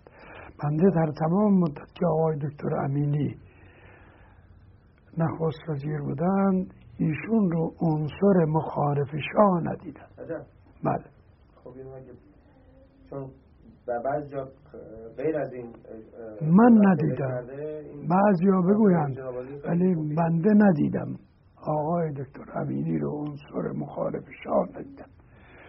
ایشون نمیخواستن نشون بدن مثل بعضی ها هی چاکر و غلام و غلام و غلام، مخصوصا کلمه غلام و اینا رو نه به کاره بودن، چاکر به خدمتگزار برای خودشون انتخاب کرد، ولی در هیچ موردی نظری مخالف نظر اعلی حضرت بنده ندیدم از ایشون و بلکه موافقم دیدم و حتی جریانی پیش آمد که فکر میکردن آقای دکتر امینی یا شاید اطلاعاتی بهشون داده شده بود که عواملی در صدد کودتا هستند که منجر به خارج شدن تیمور بختیار از ایران شد، در اون عوامل اول کسی که آقای امینی متوسل شدن شخص اعلیحضرت بود که در مسافرت بودن، بهشون تلگراف کردن و استدعا کردن که زودتر تشریف بیارن.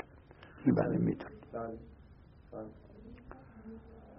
حالا عقاید افکار آقای دکتر امینی روش کارش چیز دیگری بوده است، ولی من مخالفت ندیدم. میشون اختلاف سر چی بود؟ چرا نتونستم دو نفر با هم بهتر و نزدیکتر کار بکنم که شاید این مسائلی که بعدا برای ایران پیش میومد از اون موقع جلوگیری میکنم؟ عرض کنم که این مسائل یه قدری باید گفت که بر میگرده به گذشته. اشخاص هم در این کار دخالت داشتند. اصولا شاید ذهن شاه، بنده فکر میکنم ذهن شاه رو نسبت به امینی مشوب کرده بودن،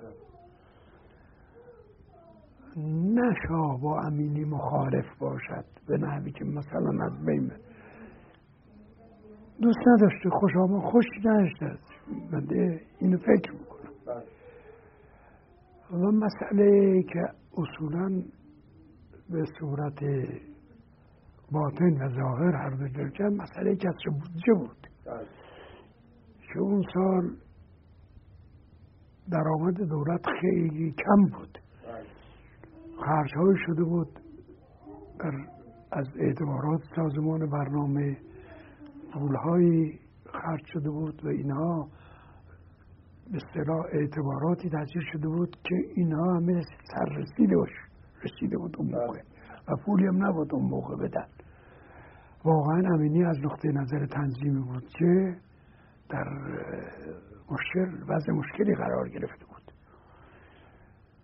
عنوان رفتن امینی این بود که نتونست از عهده تنظیم بودجه‌ای که کار مملکت رو چرخ مملکت رو به گردونه بر بیاد استعفا داده است. حالا زیر کار چه بوده است اونها رو ما مستدرم، ولی من هیچ وقت نمیتونم بگم امینی رو من شخص مخالف سلطنت دیدم، هیچ وقت. خب مسائل تا چه حدی در هیئت وزرا بحث و مشورت گذاشته میشد؟ مسائل مهم مملکتی در دوره آقای امینی، مثلا همین مشکلات که بود راجع بودجه و اینها، این در هیئت وزرا مطرح شد؟ بله مسلماً همه مسائل در هیئت دولت مطرح میشد. چیز محرمانه‌ای که در هیئت بحث شده باشد در جایی و یا عملی انجام شده باشد نبوده است. نه منظور است که آیا اونجا مجموعه آقایون راه حلی پیدا نکردن که یک جوری به اصطلاح مسئله به نحوی حل بشه که دولت بتونه سر کار بمونه و به کارش ادامه بده به جای اینکه استعفا بده و جوری راه به بنبست رسیده بود؟ والله ظاهرا میگویند خشونت آقای دکتر جهانشاه صالح در وزارت فر... اون وقت فرهنگ آموزش پرورش یا فرهنگ است، وزارت فرهنگ، موجب عصبانیت معلمی شد و اون جریانات پیش آمد. زمان شریف امامی زمان شریف امامی و آقای دکتر امینی هم بایستی به هر حال سرصورتی به این کار میدادن. آقای درخشش هم که آورده بودند به عنوان وزیر فرهنگ به هر حال بایستی تقویتش میکردند تا اندازه جلب رضایت معلمین شده باشد و این نمیشد. ارتش که بودجه‌ای لازم داشت خیلی هم نسبت به امروز خیلی کم بود، شاید تفاوتی که میخواستن در حدود صد میلیون بود و میسر نمیشد به ارتش بدن و وزیر جنگ جدا ایستاده بود که این پول رو احتیاج داریم. فرهنگ هم چهارصد میلیون پول احتیاج داشت برای اقلا جلب رضایت معلمین، چون حقوق اونها در اون موقع جناب والی سزار در خیلی کم بود. اگر دویست تومان رو می‌خواستن چهارصد تومان کنن، بازم باید بودجه دو برابر می‌خواستن. سر ته کار هم نمی‌اومد، به خصوص که آقای وزیر دارایی هم استعفا کرده بود و رفته بود در زمان آقای شریف امامی و در زمان آقای امینی هم رفت، مرتبه در زمان آقای علم برگشت. اینا دو برادر بودن، برای برای آقای بهنیا مرد خوبی هم بود، مرد درستی هم بود. حتی آقای بهنیا هم رفتن، نتونستن مسئله را حل کنن. بله. بنده دیگر از مسائل باطنی دیگری اگر وجود داشته اطلاعی ندارم. ظاهرا همین مسئله بودجه بود که بالاخره آقای دکتر امینی نمیتونستن. برادر صدر موقع اینکه راه حلی داره، چون هیچ راه حلی نداشت. نظامی بودین و به مسائل ارتش وارد بودین. از این قضیه خب مسئله معلمین و استشارات و اینا هم میمونه وزیر کشور مشاهده فرمودید. به نظر شما راه حلی میرسید که این مسئله رو یه جوری؟ بله، راه حلی که داشت بنده شاید به در یک جلسه دو سه نفر دوستان ما نشسته بودن که عموی دکتر امینی هم در اون جلسه دوستان من بود. بنده به امینی بگو دادم که آه شاید در این کار بنده ضررم کردم، یه وزیر جنگ بهتری بذارید شاید بتوند این کسر بودجه رو تحمل کنند. ولی خب جنگ بهتری چکار بکنه که بدون پول اضافه بتونه؟ بله بله میشد صرف جویه هایی کرد، امروز میشود گفت خیلی خوب میشد صرف جویه هایی کرد که دیگر احتیاج به این نباشد که اینقدر اصرار کنند که این پول حتما ضرورت دارد و امینی نتونه از او داشت. خب در حضور علاوزد این مسئله مثلا نشد که در ایشون راه حلی بده بکنند؟ نخیر. خب وقت آقای علم که اومد چجوری مسئله رو حل کرد؟ آقای علم دولتی بود که بعد از آقای دکتر امینی سر کار آمد دیگه، ایشون یا حالا آقای لاجوردی. بنده اگر بگویم که در دولت آقای علم بنده زیاد همطور که عرض کردم خوشرود نبودم یا ایشون هم خوشرود نبودم، بنده زیاد در کار نبودم، اما بنده میدونم وقتی من استاندار شدم مرحوم بهنیا هنوز وزیر دارایی بود. در جلسه از هیئت دولت گفت که الحمدلله سال گذشت و ما امور مالی مملکت رو به هر صورت گردوند، چرخش رو گردوندیم. من وقتی استاندار خراسان شدم اولین جایی که من مراجعه کرد که از بودجه سال گذشته بودجه مسببه هنوز نتونستم براش در حدود مثلا چهارصد و پنجاه هزار تومان پول بدن، اداره به اداره مشهد بود. بنده خیال میکنم حل نشده مونده بود. اونطوری که آقای امینی میل داشتن که باید حل بشه حل نشده بود. بدهی های دولت خیلی بود، ظاهرا تصویب شده و پرداخت شده بود از وزارت ولی پولی نبوده بدن. یعنی ظاهرش اینه که مثلا که وزارت کنه مثل بهداری که شاید زورش کمتر بوده آخر صف و خطو بوده. بنده اون اداره بهداری مشهد رو صحبت میکنم که پولش رو خیلی بنده در این مورد چندین تلفن و یا مکاتبه هم با وزیر دارایی کردم، حتی چون با بهنیا رفیقم و دوستم بودم. حالا مرد شما در جلسه از دولت اصلاح کردید که همه پولها رو دادید، الان اینها طلبکارند و موندن، یعنی پیمانکارهایی که باید جنس به اینا بدن دیگه نمیدن. فکری براشون میکنید. یه مقول سال بعد بود شد دیگه، بعد یواش یواش راه افتاد دیگه به هر حال. آیا امکان داره مثلا مقایسه بکنیم بین این سه نخست وزیری که باشون همکاری کردید، آقای شریف امامی و دکتر امینی و آقای علم، از نظر لیاقت، قدرت، اداره وزراشون؟ والا من ده امینی رو بهتر از همه دیدم. آیا امینی حالا هرچه اصلا امروز پیر مرده، پیر مردی اصلا، ولی اطلاعات زیادی از ایران داشتند، آشنایی زیادی با طبقات مختلف در مملکت داشتند،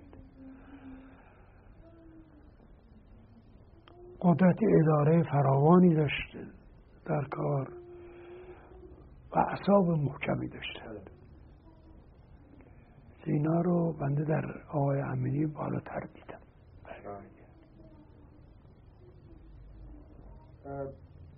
وقتی که در مورد بازداشت آقای اتحاد شما چه خاطری دارید؟ آیا با توجه به اینکه شما این مدتی اونجا بازداشت سازمان برنامه بودید، اگه اشتباه نکنم ایشون در دوره آقای شریف امامی یا امینی بازداشت شدن؟ مدت کوتاهی. بله. آیا شما در جریان اون پرونده بودید؟ نه خیر، من در جریانم. راجع به جریان پانزده خرداد چه خاطری دارید؟ آیا در مشهد هم مثل تهران اغتشاشات بود و شروع؟ والا در بله در مشهد قبل از پانزده خرداد شروع بود. روز پانزده خرداد به اوج خودش رسید. ولی در پانزده خرداد چه لحظه جاد شکر داشتن ها در این اغتشاشات؟ فقط اون روز تعصب مردمان متعصب مذهبی بودند. نمی شود گفت که چپی و نمیدونم روشن فکرها و اینهایی که در این جریانات اسم میبرند، نمی شود. اون روز بنده در مشهد هرچی می دیدم مربوط جریانات روز، ایام عاشورا بود و محرم بود، بیشتر جلسات روزخوانی و آقایون روحانیون هم مثل آقای قومی و دیگران در مشهد عوامل اصلی این کارها بودند. اعتراضشون به چی بود قبول؟ بله؟ به چی اعتراض میکردن؟ حرفشون چی بود؟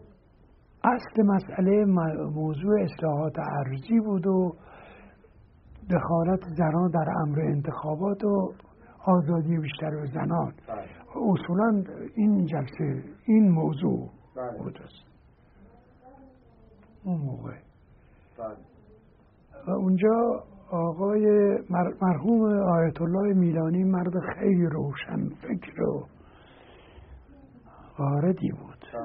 بنده از ایشون خیلی استفاده کردم و به بنده خیلی کمک کرد. با کمک ایشون در روز چهاردهم مرداد در مشهد هیچ اتفاق رخ چهاردهم خرداد هیچ اتفاقی در مشهد رخ نداد. مشهد خیلی هم آرام بود. دولت آقای علم هم خیلی از این قضیه تعجب کردن و اظهار رضایت. آخر اتفاقی در مشهد مثل تهران و سرجا رخ نداد. بله. تنها جایی که خیلی هم دولت حساب میکرد که خیلی شروع خواهد شد، ولی بنده باید بگم که مرحوم محبت آقای مرحوم آیت الله میلانی و اصلا روحیه صلح طلبی ایشون، اصلا مخالفت با هر نوع اغتشاش هرج و مرج ایشون موجب شد. خیلی هم کمک کردن. بله.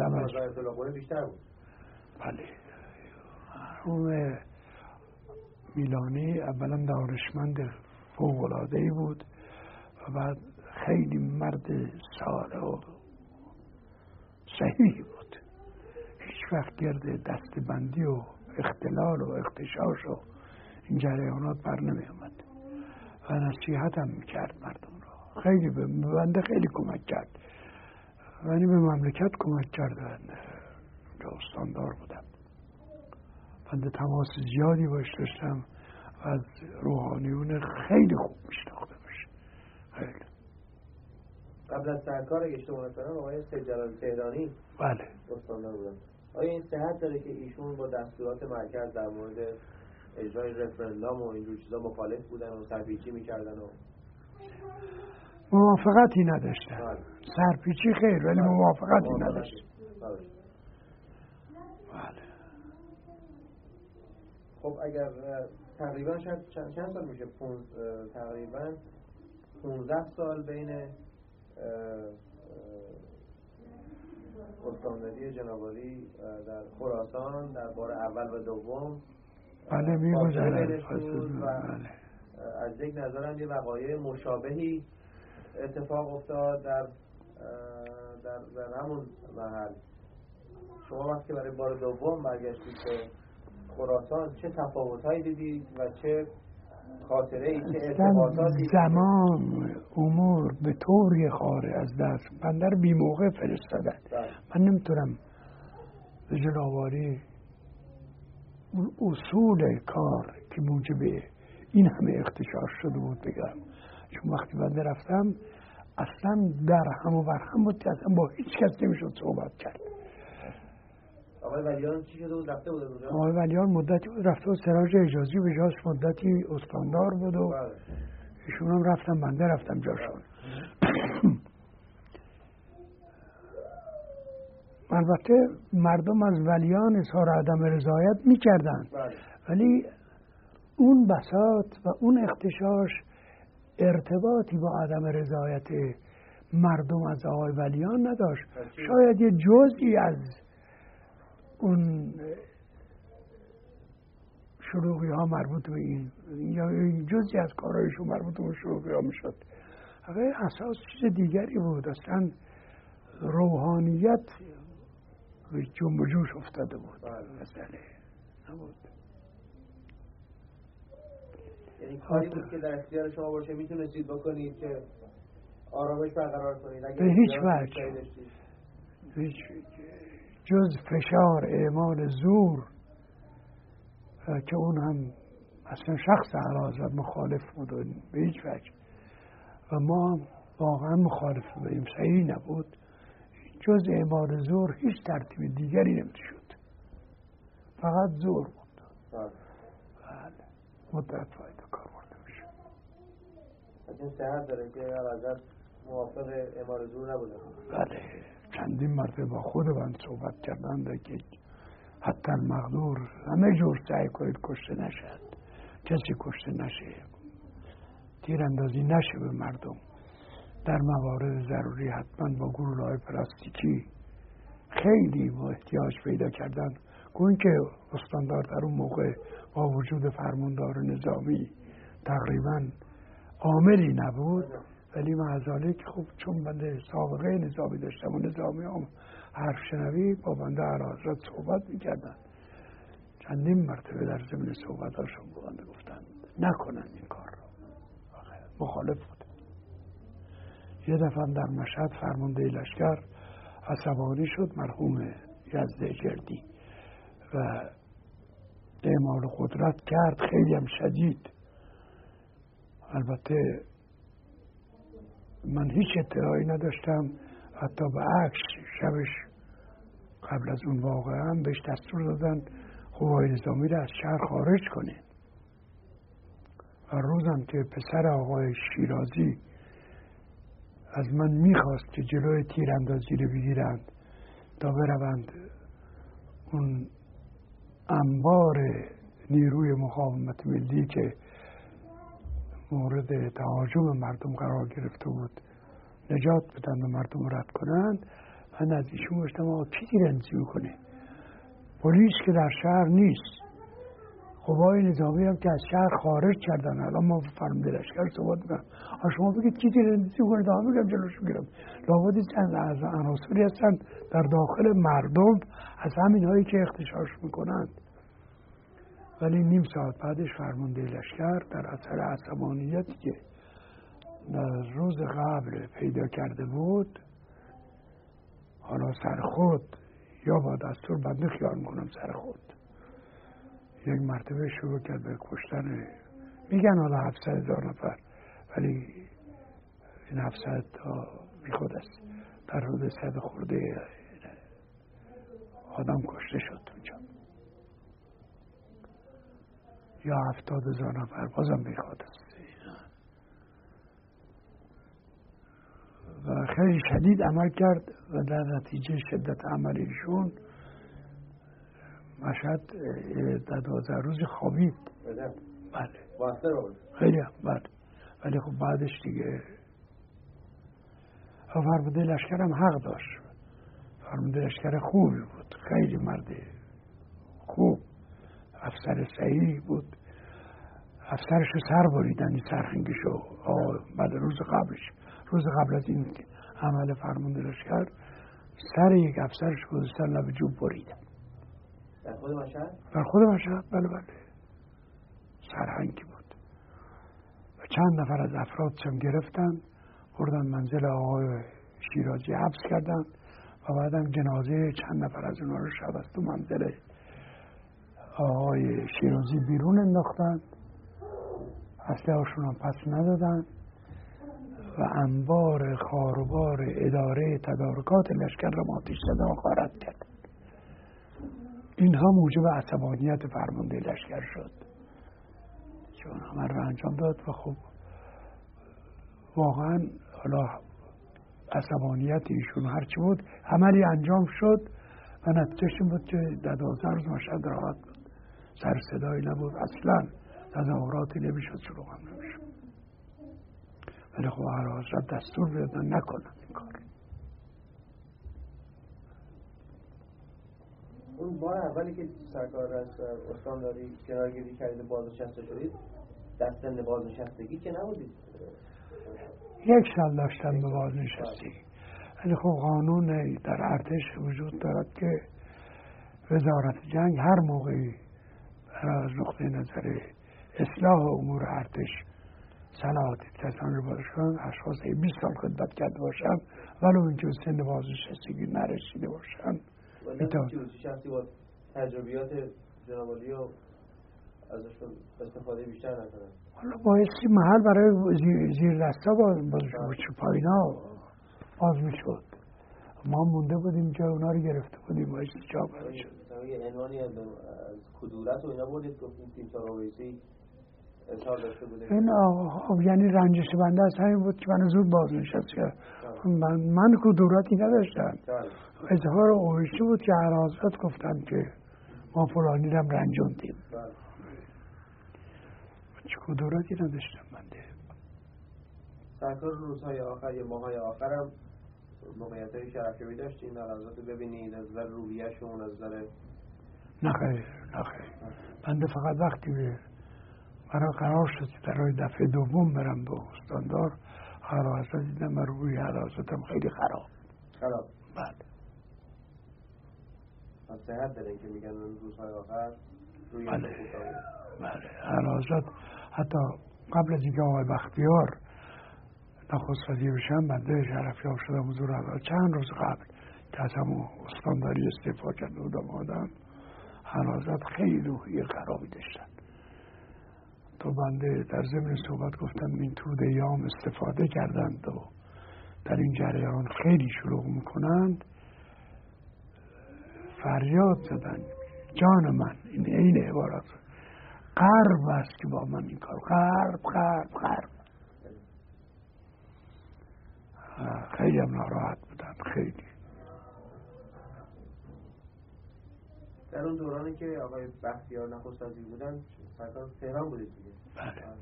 اون روز که چگونه مطلع شدید که اعلی حضرت تصمیم به خروج از ایران گرفتن و جنابعالی چه قضاوتی نسبت به این مسئله کردید یا فکر یک کاریست که بایستی بشه؟ صلاح هستش صلاح نبود؟ نه صلاح نبود. بنده اصلا در حضور خود اعلی حضرت عرض کردم صلاح نیست.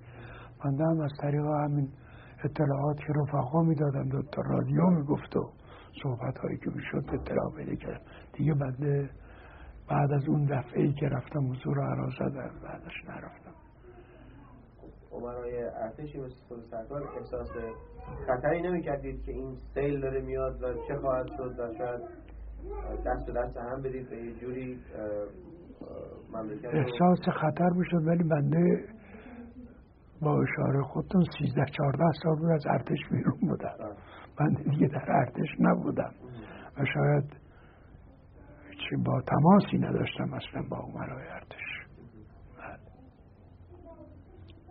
میگفتن که کسانی که سعی داشته که به اصطلاح با کمک ارتش اعمال قدرت بشه آقای اردشیر زاهدی بودن که موفق نشدن. من اطلاع ندارم، اول اون موقع من اطلاع نداشتم. و خب روزی که به اصطلاح حکومت بختیار افتاد و بیست و دوم بهمن، از اون روز سرکار خاطراتی دارید؟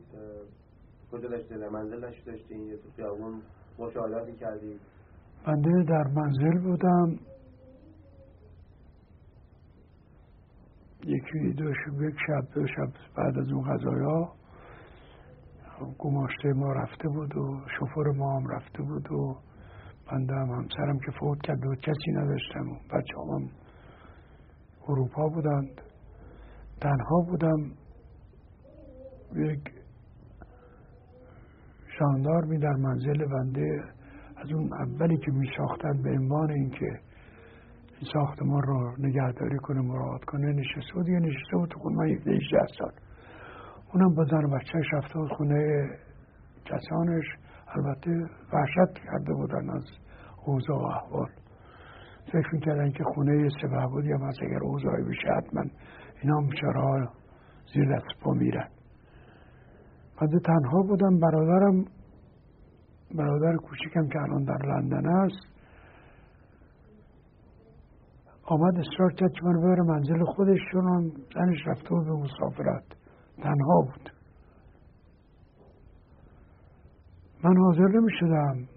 خواهر پیرزنی داشتم که فوتم کرد بعدن، اون آمد منزل ما موند، آمد کمک من، دید برادرم اشترام کنه، گفت برو من هستم، هرچی هم خواستیم که اون رو خودش رو نگهداری کنیم. خب نه، واقعا شیرزنی بود، پیرزن نبود. به هر حال من در فرستاد منزل برادرم. منزل برادرم که بودم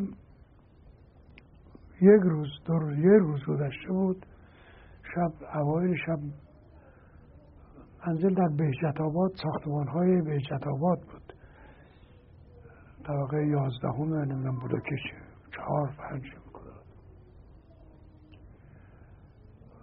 یک حالی داشت این جلو و قبل از اون حال یه راهرو کوچکی که به در متصل شد.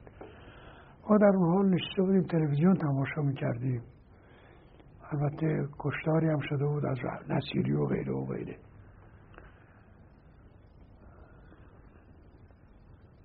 صدای زنگ در آمد، برادرم رفت بیرون، من دیدم نیامد. من نگران شدم، خلاصم در واکنم دیدم یکی منو به اسم صدا میکنه، اسم کوچیکی بنده که هیچ وقت من صدا نمیکردم و بعد ده دوازده نفر مسلح اومدن تو. به بندم گفتم دستا بالا، گفتم من چیزی دستم نیست که دستم بالا. به هر حال اومدن تو، شروع کردن تفتیش منزل. یکشون مقابل بنده نشست، بنده جای اون، شما نه، بنده جای اون، اصلا دستش رو با بذار زمین، من خطر داره کاره به خود یه دفعه در میاد دسته تو که آشنا نیستی با این سلام. گفت شما اصله داری؟ گفتم من دارم ولی خراب و اونجا گشت روزی برادرم صبح اومده بازش کنه ببینی فشنگم نداره رو برش. چند نفر دیگرشون مشغول شدن رخت هوا رو با هم ریختن زیر تخت و زیر لحاف، همه جا رو با درهم و برهم کردند و اونم آدم مؤدبی بود نشست. بعدها معلوم شد اسمش رفیق دوسته، حالا نمیدونم همین است که رئیس سپاه پاسداران شده یا کس دیگری.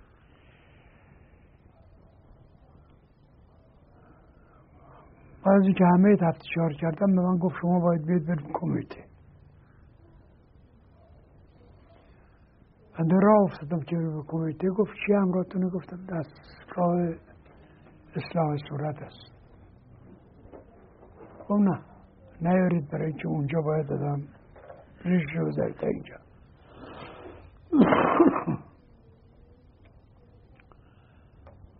وقتی حرکت میکردیم گفت صبر کنید از پایین ما ارتباط گرفتیم با کمیته با پیشیم خبر میدن.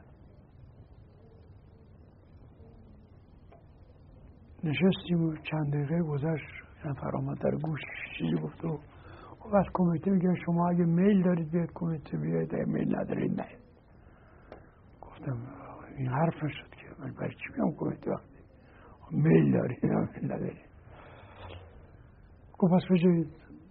گفتم کمیته اگه منو میخواد من میام اگه من کاری ندارم بکنم. بعد از چند دقیقه گفت با شما تلفن خواهند کرد. تلفن صدا کرده بود صدایی بود که من هرچم سعی کردم بفهمم کیه نذاشتم. خیلی خصوصیت به خرج داد و سال ملایمت کرد و میبخشید و اشتباهی شده است و نمیدونم کی موجب این اشتباه شده است. به هر حال با شما کاری نداریم و به نوابه هم گفتیم بیان از اینجا شما منزل خودتون برید تیره اونجا هست و من مهمانی آمدم خب نخیر برید منزل خودتون. گفتم آقا شما کی هستید؟ گفت من هر کی هستم به شما ارادت دارم. این یک جریان بود. یه روزم در منزل اون یک نفر آمد به نام افسر هوایی نشست. دو نفر از رفقای من که آقای نفیسی که قبلا شهردار بوده برای من نشته بود خواست خداحافظی کنه برای ایام عید بری بیرون. یه سرهنگ بازنشسته همین طرفم آمدن ریختن تو منزل من. این آقای سهرنگ با دو سه نفر میگفت من افسر نیروی هواییم. مستقیما رفتن سر وقت نفیسی عوض اینکه این وسط منو بگیرن رفتن نفیسی و گفتن کارت شناسایی و شون گفت مأموریتتون رو شما باید نشون بدید. نشون داد و کارت شناسایی رو دید و بعد رفت سر وقت اون سهرنگ و بعدم به من به حالت نظامی ایستاد و معذرت خواست که ما شنیدیم یا اطلاع دادن که سه نفر افسر بنده اسم یکشون یادم صفایی اینها در منزل شما هر روز ساعت پنج کمیسیون دارم. خب بشینید تا بیام شما که همه درا دو تا در که بیشتر نداریم ما اشتاک. خب بله اجازه میدید بنشینیم و میشید لابد از ورود شما که اونا اطلاع ندارن پس بنشین. نشست اونجا و مدتی با تلفن به صورت مرموز صحبت میکرد و شاید تا ساعت هفت بعد از ظهر نگذاشت نفیسی بره نگذاشت اون سهرنگ بره همینطور صحبت میکرد و چایی میخوردن. ساعت هفت بعد از ظهر بعد از یه تلفنی گفت اونا رو ما دستگیر کردیم جایی کردیم خیلی ببخشید این مرد بدجنس چه اسباب زحمت شما رو فراهم کرده بود. این هم اتفاقاتی بود که برماند.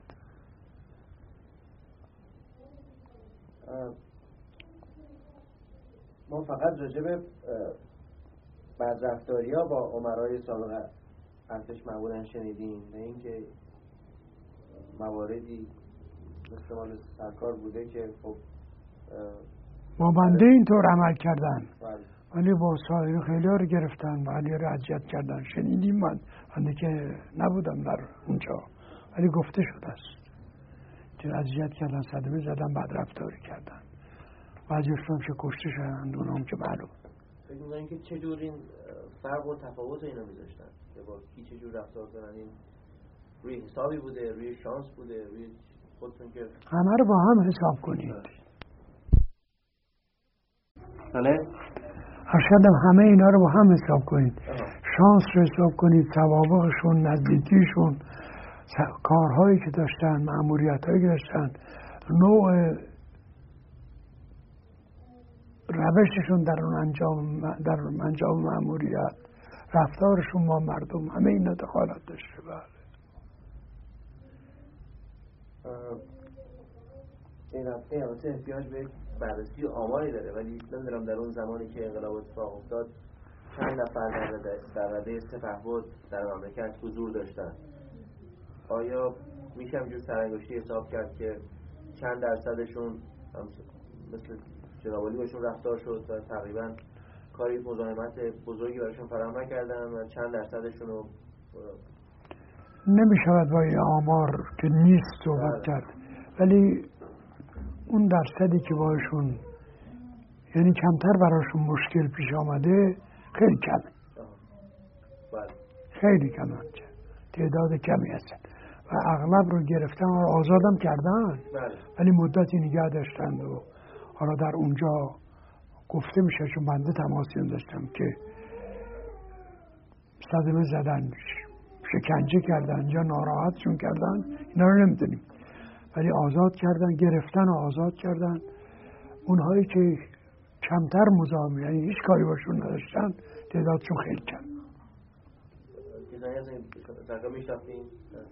بنده عرض کردم بهتون که من سیزده چهارده سال از ارتش بیرون بودم،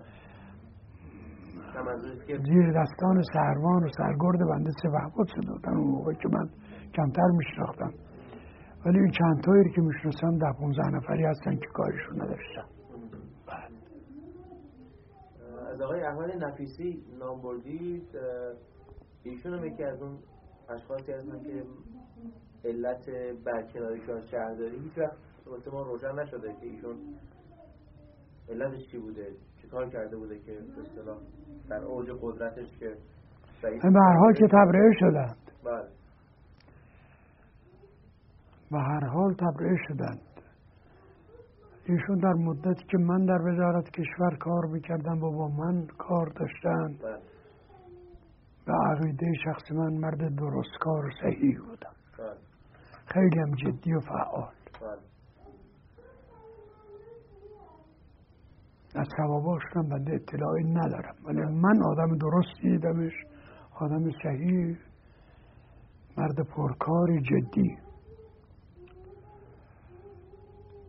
چه اختلافی پیدا کردن با آقای پیراسته، اعتقاد خودشون است، بله، و بعد چه عملی موجب شد که حراست عمومی ازش نگرانی هست کردن، گفته ها خیلی زیاد است، بله، نمیشه به هیچ کدومش اطمینان کرد، چون صریحا حراست به هیچ کس نگفتند، ولی بنده خودم وقتی ضمانت ایشون رو میکردم در حضور حراست، وقت من استاندار خراسان بودم، شفاعت میخواستم، به من گفتن مرد بدیست، حیف، افسونه، هر صحبت نکن.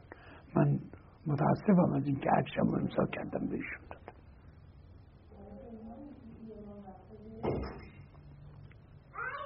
شبار آخرین سوال بود که بیش از این وقت نمیگیرم، آیا کارگفتگری است؟ ولی امکان این که حتی بتونی یه مقایسه ای از رضاشاه پهلوی به محمد رضاشاه پهلوی به مدت پادشاه مملکت که در دوره سلطنت هر دوشون سرکار خدمت کردید، یا میتونیم تو خلاصه دو پادشاه با هم مقایسه بکنیم؟ بله، هر دو پادشاه وطن پرستی بودند، هر دو هم به مملکت خدمت کردند، منتها رضاشاه مرد با تجربه‌ای بود، عمری برش گذشته بود، زندگیشون از جایی شروع شده بود که با زندگیشون فرق داشت، به این جهت بین این دوتا خیلی فرق بود.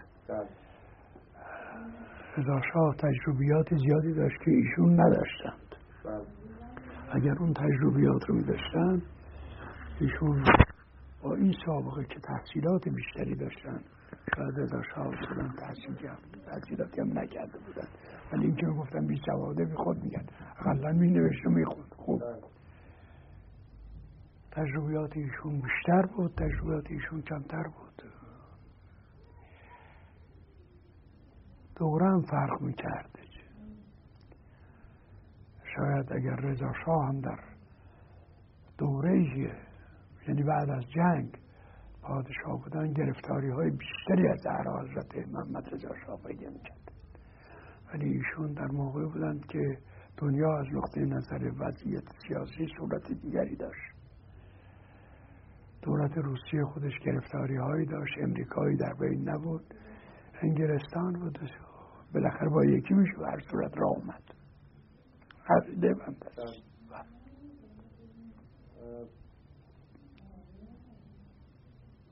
در مورد محمد رضاشاه خیلی ها صحبت هستیم میکنن که ایشون افراد خیلی قوی و بینری زیر دستمزدهای مهم نداشتن یا نگذاشتن و در صورت که رضاشاه افراد قوی و اینها رو ازش حراس نداشتن و برای کمک خودشون داشتن.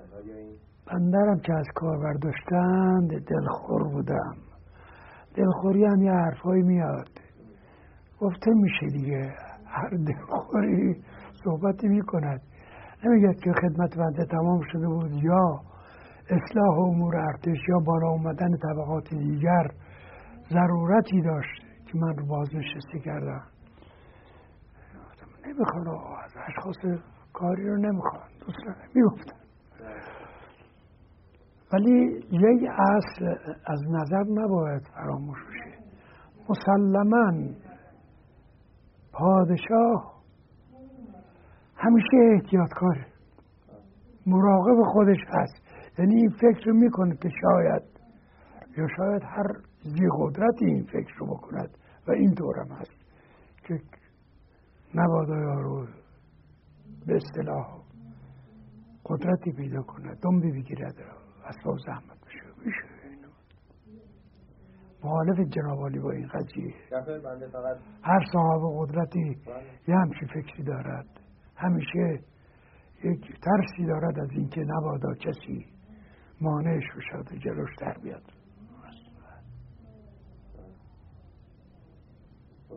بیش از این وقت رو نمیگیرم. بنده وقت جناب عالی رو گرفتم و امیدوارم که این صحبت‌های بنده برای جناب عالی قابل استفاده باشه. ولی من فکر می‌کنم و من مطمئنم که کسانی که در سال‌های آینده به این نوار گوش بکنن و متن ماشین شدنش رو مطالعه کنن حتما از تجربیات جناب عالی در اطلاعاتی بود بنده. متشکرم.